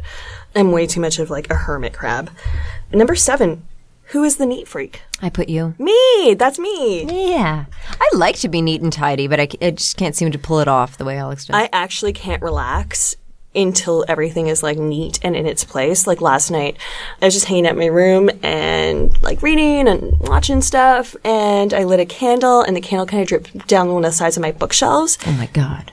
and it kind of splattered on the floor a little bit. Jesus Christ. So as I was getting ready for bed, I was like, "Oh, I'll just get that tomorrow," and then I was like, nope. Nope, doing it right now. So I like scraped it all off, wiped the surface down, vacuumed it, wiped it down again so it was super dry, and then I went to bed. I understand that. I very much understand the satisfaction of the neat and tidy. Yeah. It's prioritizing it above sleep that I struggle with.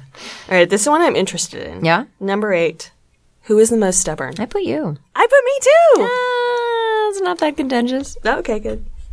You're also a bit stubborn. You're an only child. Yeah, that's true. I push you. I, I feel like I by now I know how far I can push you before I back down. But And I'm so in my own headspace of trying to be like, no, be be flexible with things. But I also recognize that I'm often not. it's so. not a bad thing. Stubborn is, uh, you know, it's a synonym for steadfast. Oh, I like that. You like that?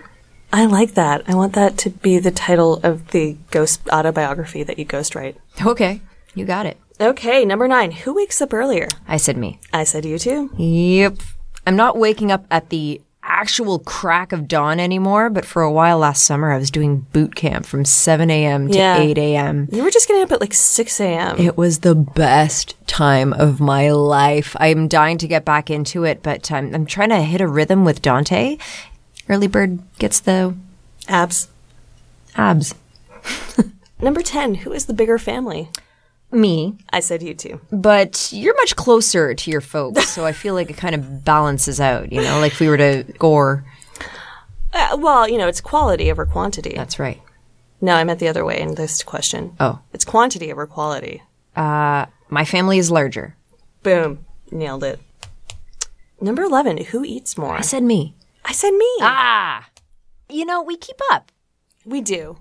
We're pigs. We do. We are swine. Yeah, we uh, a year and a half ago, uh, we were both guests on another podcast, and we rarely, rarely do co-guest spots on on other podcasts. We try to, as much as we can, split up these things because it's always super lovely to be asked to do these things, and we want to do them all, and we both have busy schedules. So if we split them up, we kind of cover more ground. But this was one. It was in the city. They recorded not too far from where Andrea lives, and I was friends with the guy who was doing it, and I was like, well, Andrea why don't we just do this together? And it was an eight hour experience of my life uh-huh. that I will never get back. We basically subsisted on water. Wait, is this the time I, I'm thinking of? In this Yeah. very room? No, Stephen King. Oh, yes. We've been on a lot of, we've occasionally guested together on podcasts where we get trapped in rooms with men who just force us Just to talk. take the fuck forever. Just get her done, guys. yeah. Anyway, what does that have to do with food? I remember being like losing my mind towards the end of it because I was so hungry. Oh, he came out of there hungry. I was ravenous. And I remember we went to meet Dustin, Andrea's partner, at a bar nearby just to get some food. And I was just like, I looked at Dustin, he's a friend of mine. I was like, can't even look at you, can't talk to you, I need food. like, shh, shh, Dustin, stop asking Andrea how she is. you shut your mouth and you stay quiet till I get food. Interestingly, my current boyfriend was also at that recording. Did not come to the bar with us. Yeah. But there you go. Also, another fun fact, it's really fun to travel with Andrea now that she has a pine nut allergy. Oh. Because we'd go out to eat because, you know, we'd want to treat ourselves. But then Andrea would often forget to ask about pine nuts. Well, because it's still so new to me, you know, and I'll order something like, in the case that she's referencing, we were in Salem and I ordered a veggie burger, and then I was like, ah, shit, a veggie patty might be nut based for protein or something, and yeah, it was a whole clusterfuck. Yep. Number So no points for that one. No points for that No one. points for that one. Uh, number 12. Who picks where you go to dinner? I said you. I said you. Oh, interesting. Interesting. Yeah, that one was kind of a shot in the dark. Like I feel like we discuss and agree, but Yeah. but you are the more stubborn one, so Well, all right. I don't know who's going to get this one. This next one is really hard. Who has more tattoos? Me. How many do you have? I, guys, I don't even have my ears pierced. It's not the same thing. No, I know, but like I don't have anything done. I got my ears pierced as a fucking infant. I know. I didn't have something weird any that of Italians do. Uh, but Andrea has. How, do you know how many tattoos you have? I don't know if you can qualify. At this point, I think we're talking about percentage coverage. Andrea has some of the most like beautiful and amazing tattoos I've ever seen. Actually, Oh, you have a new you. tattoo that I have not seen yet. I do. Hopefully, can you show me after we record? Sure. Yeah, it's it's in that chappy phase, Always which is great. to get a but, tattoo. Um, uh, but yeah, I'm a work in progress. Put it that way. Yeah, and and for me, I absolutely love tattoos. I think I've seen so many beautiful, incredible ones. Mm-hmm. For me, it's just I don't know what I would get. Mm-hmm. I don't know what I would get, and sometimes I think I've landed on something, and then it changes. So That's fair. I I deeply enjoy tattoos on other people, and maybe one day I'll get one of my own. Yeah. A little fact. I think you should. It's it's a really funny thing. It's it's it's nothing that I get to kind of really sociology out on, but um, a lot of people are hesitant to get tattoos because of the commitment. They're like like you. They say Yeah. I've got an idea, and then it it changes. But if you were to get, if you were to run with one idea. It becomes you, and it be- even if you regret it, even if it's not something you like about yourself, it becomes something you don't like about yourself. Like maybe you don't like your nose, or maybe you don't like your teeth, or maybe like you know, it just kind of uh, it fits into the whole. And uh, yeah, there's sociology to be done about that by me. Not right now, but uh, Oh, we're gonna stay here all night do it. sociology of tattoos. Let's do it. all right, number fourteen. Who eats more sweets? well, I said me because I know that you said me. Yes, but it's not true. it's not true. I don't eat sweets. We had this argument in Salem where I feel like I don't have much of a sweet tooth. I turn down dessert. Sweets are too. If you say who eats more sweets, I'm thinking of candy. I'm not even thinking of like cheesecake or something like that, which Yeah. even then I find a bit too sweet. Yeah. But when we were in Salem, I, I said that to you, and then you made fun of me for getting. Uh, some e juice for my e cig, and it was like cake batter flavored something. And then I had another one that was like lemon meringue pie, and you were like, "Oh yeah, no sweet tooth here." Also, to be fair, you are also my friend who has the most kind of in-depth sweet tooth when it comes to alcohol. Yeah, when it comes to liquor, I do have a bit of a sweet You tooth. love that, and I really don't. Like maybe the occasional kind of sweet fruity yeah, cocktail. I like a margarita. I like Yeah. coconut rum. I was addicted to Diet Coke for many, many years, which I've recently kicked. So I knew you'd pick me for that, but I consume more sweets, I suppose.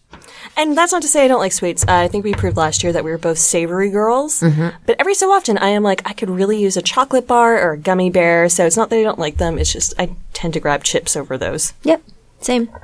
And the last question: Who cries more? I don't want to know, man. I I don't want to think about you crying. Aww. Well, honestly, like I've seen you cry, and I don't know that you've seen me cry. I haven't. If only for that story about when we saw Colossal. I know, and that's like that's the only circumstance, and I'm grateful for that. yeah, We're not I really think, in pain um, around each other. That's uh, no. that's good. No, it's just I know I get like recently, like in the last few years since my very late twenties, now into my thirties, I used to never cry at movies. Uh-huh. Ever. And now it's like sometimes at a trailer I get misty eyed. Yeah. I saw Thor Ragnarok the other day, which is pretty fun. Got kind of misty eyed at that. Yeah, so I'm I think I'm embracing my my sensitive side a little bit more. And Yeah. I think I think we're both those kind of we're we're very similar I think in this way is we're both tough cookies who have a lot going on and we want to do a lot of things, so we kind of push all the sensitive stuff down. Yeah. But I think we're both very sensitive Yeah. and have those really deep sides to us. Yeah. Yeah. If I can think of the last couple of times I've cried, it's like uh, from being overwhelmed or being um, exhausted. But yeah. So who won? Okay. One, two, three, four, five, six, seven, eight. I have nine points. I don't think I won. I got 11. Yay! Yay! You win. I win. I win. So good. Now we're equal. Yeah. And now, we know who the gloater is. Yeah. so we're jumping in to another year of Faculty of Horror. Wow. Uh, this is kind of crazy. And I was saying to Andrea earlier tonight that Faculty of Horror is not only a catalog of ideas and stuff we really believe in, it also kind of feels like a scrapbook of our lives. I was thinking about it not that long ago, but it's really interesting to me when we did um, the audition episode in, earlier in 2017. And I really love that episode. I'm so proud of how that one came out. But I was in such a like an angsty, bratty spot about guys. and now I'm in like the most loved up relationship ever. Yeah. So, so I've softened on that. And thank you, Andrea, for cutting out so much of what I said in that episode. Not so much. it was just maybe one rant that uh, that that got a little It got a little dark. off the rails. Yeah. But, you know, we are so privileged and we are so lucky to not only have each other, to have found each other, but to have found an audience of listeners who engage with us, who care about what we do. And we've started to get to meet some of you. Uh, Salem Horror, again, just to mention that again, it was just such an amazing experience. It was so much fun. Um, you know, maybe, maybe, maybe stay tuned. Maybe Maybe. I Who don't knows? know. I can't, I can, cannot say a thing. 2018 is looking bright. Yeah. for a couple of reasons, and we won't say any more than that. Uh, one thing I'm looking forward to in 2018 is the launch of a new magazine out of Toronto. There's a magazine called Grim Magazine that's coming out. Out of Toronto, like I said, it is female led. It is looking at horror from an academic bent. It had a Kickstarter going on earlier this year, and I gladly contributed to it. And the first issue of Grim Magazine is actually going to contain an interview with Alex and myself. And the editor has graciously offered Faculty of Horror listeners a giveaway of the inaugural copy of Grim Magazine, which is going to be coming out in February. So if you'd like to check out this new horror magazine, what you have to do is go to this show page. So facultyofhorror.com backslash assessment, whatever the fuck we call it. Anyway, go to that show page.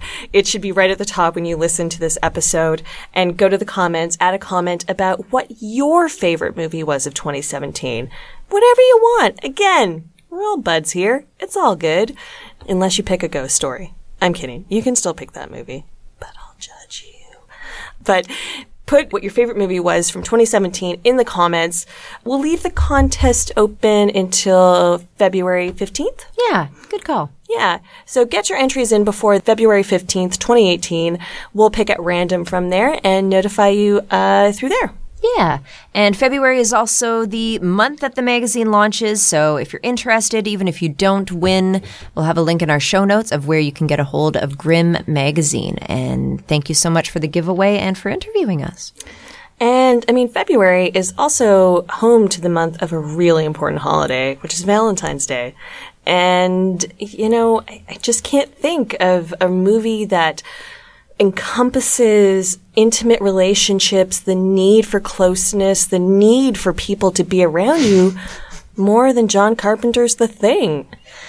An oft requested episode, an episode we've always wanted to do, an episode we were waiting for the darkest, deepest dregs of winter to tackle, and I'm pretty pumped.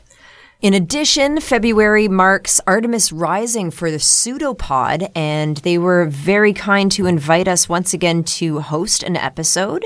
So if you follow us on social media, we'll definitely be promoting that when it comes out. But but be sure to check out the rest of their Artemis Rising programming. It's all short horror fiction stories written by women, and they are truly terrifying, They really are. off-putting at the very least. And uh, of course, February is again Women in Horror Month. So make sure you're following Women in Horror Month on all their social media so you can keep abreast of what's going on with them. Fuck, 2018 is really exciting. We're only just getting started. I think, like we talked about off the top, 2017 was a galvanizing moment for a lot of people, and it kind of laid waste to the notion that things we were buying into would protect us, and they won't protect us. So, fuck, this is the time. This is the time to like lean in, stand up, shout, scream, get your voices heard, and also, just as importantly, listen to the voices that are speaking out. If something makes you uncomfortable or upset, you know, use empathy. Listen, let's talk about Yeah, this. ask yourself why. Ask yourself why, exactly. And um, we've got so much in store for you guys. I'm super excited for this year. Right. But for now, we've got Roti waiting. So until next time. Office hours are closed.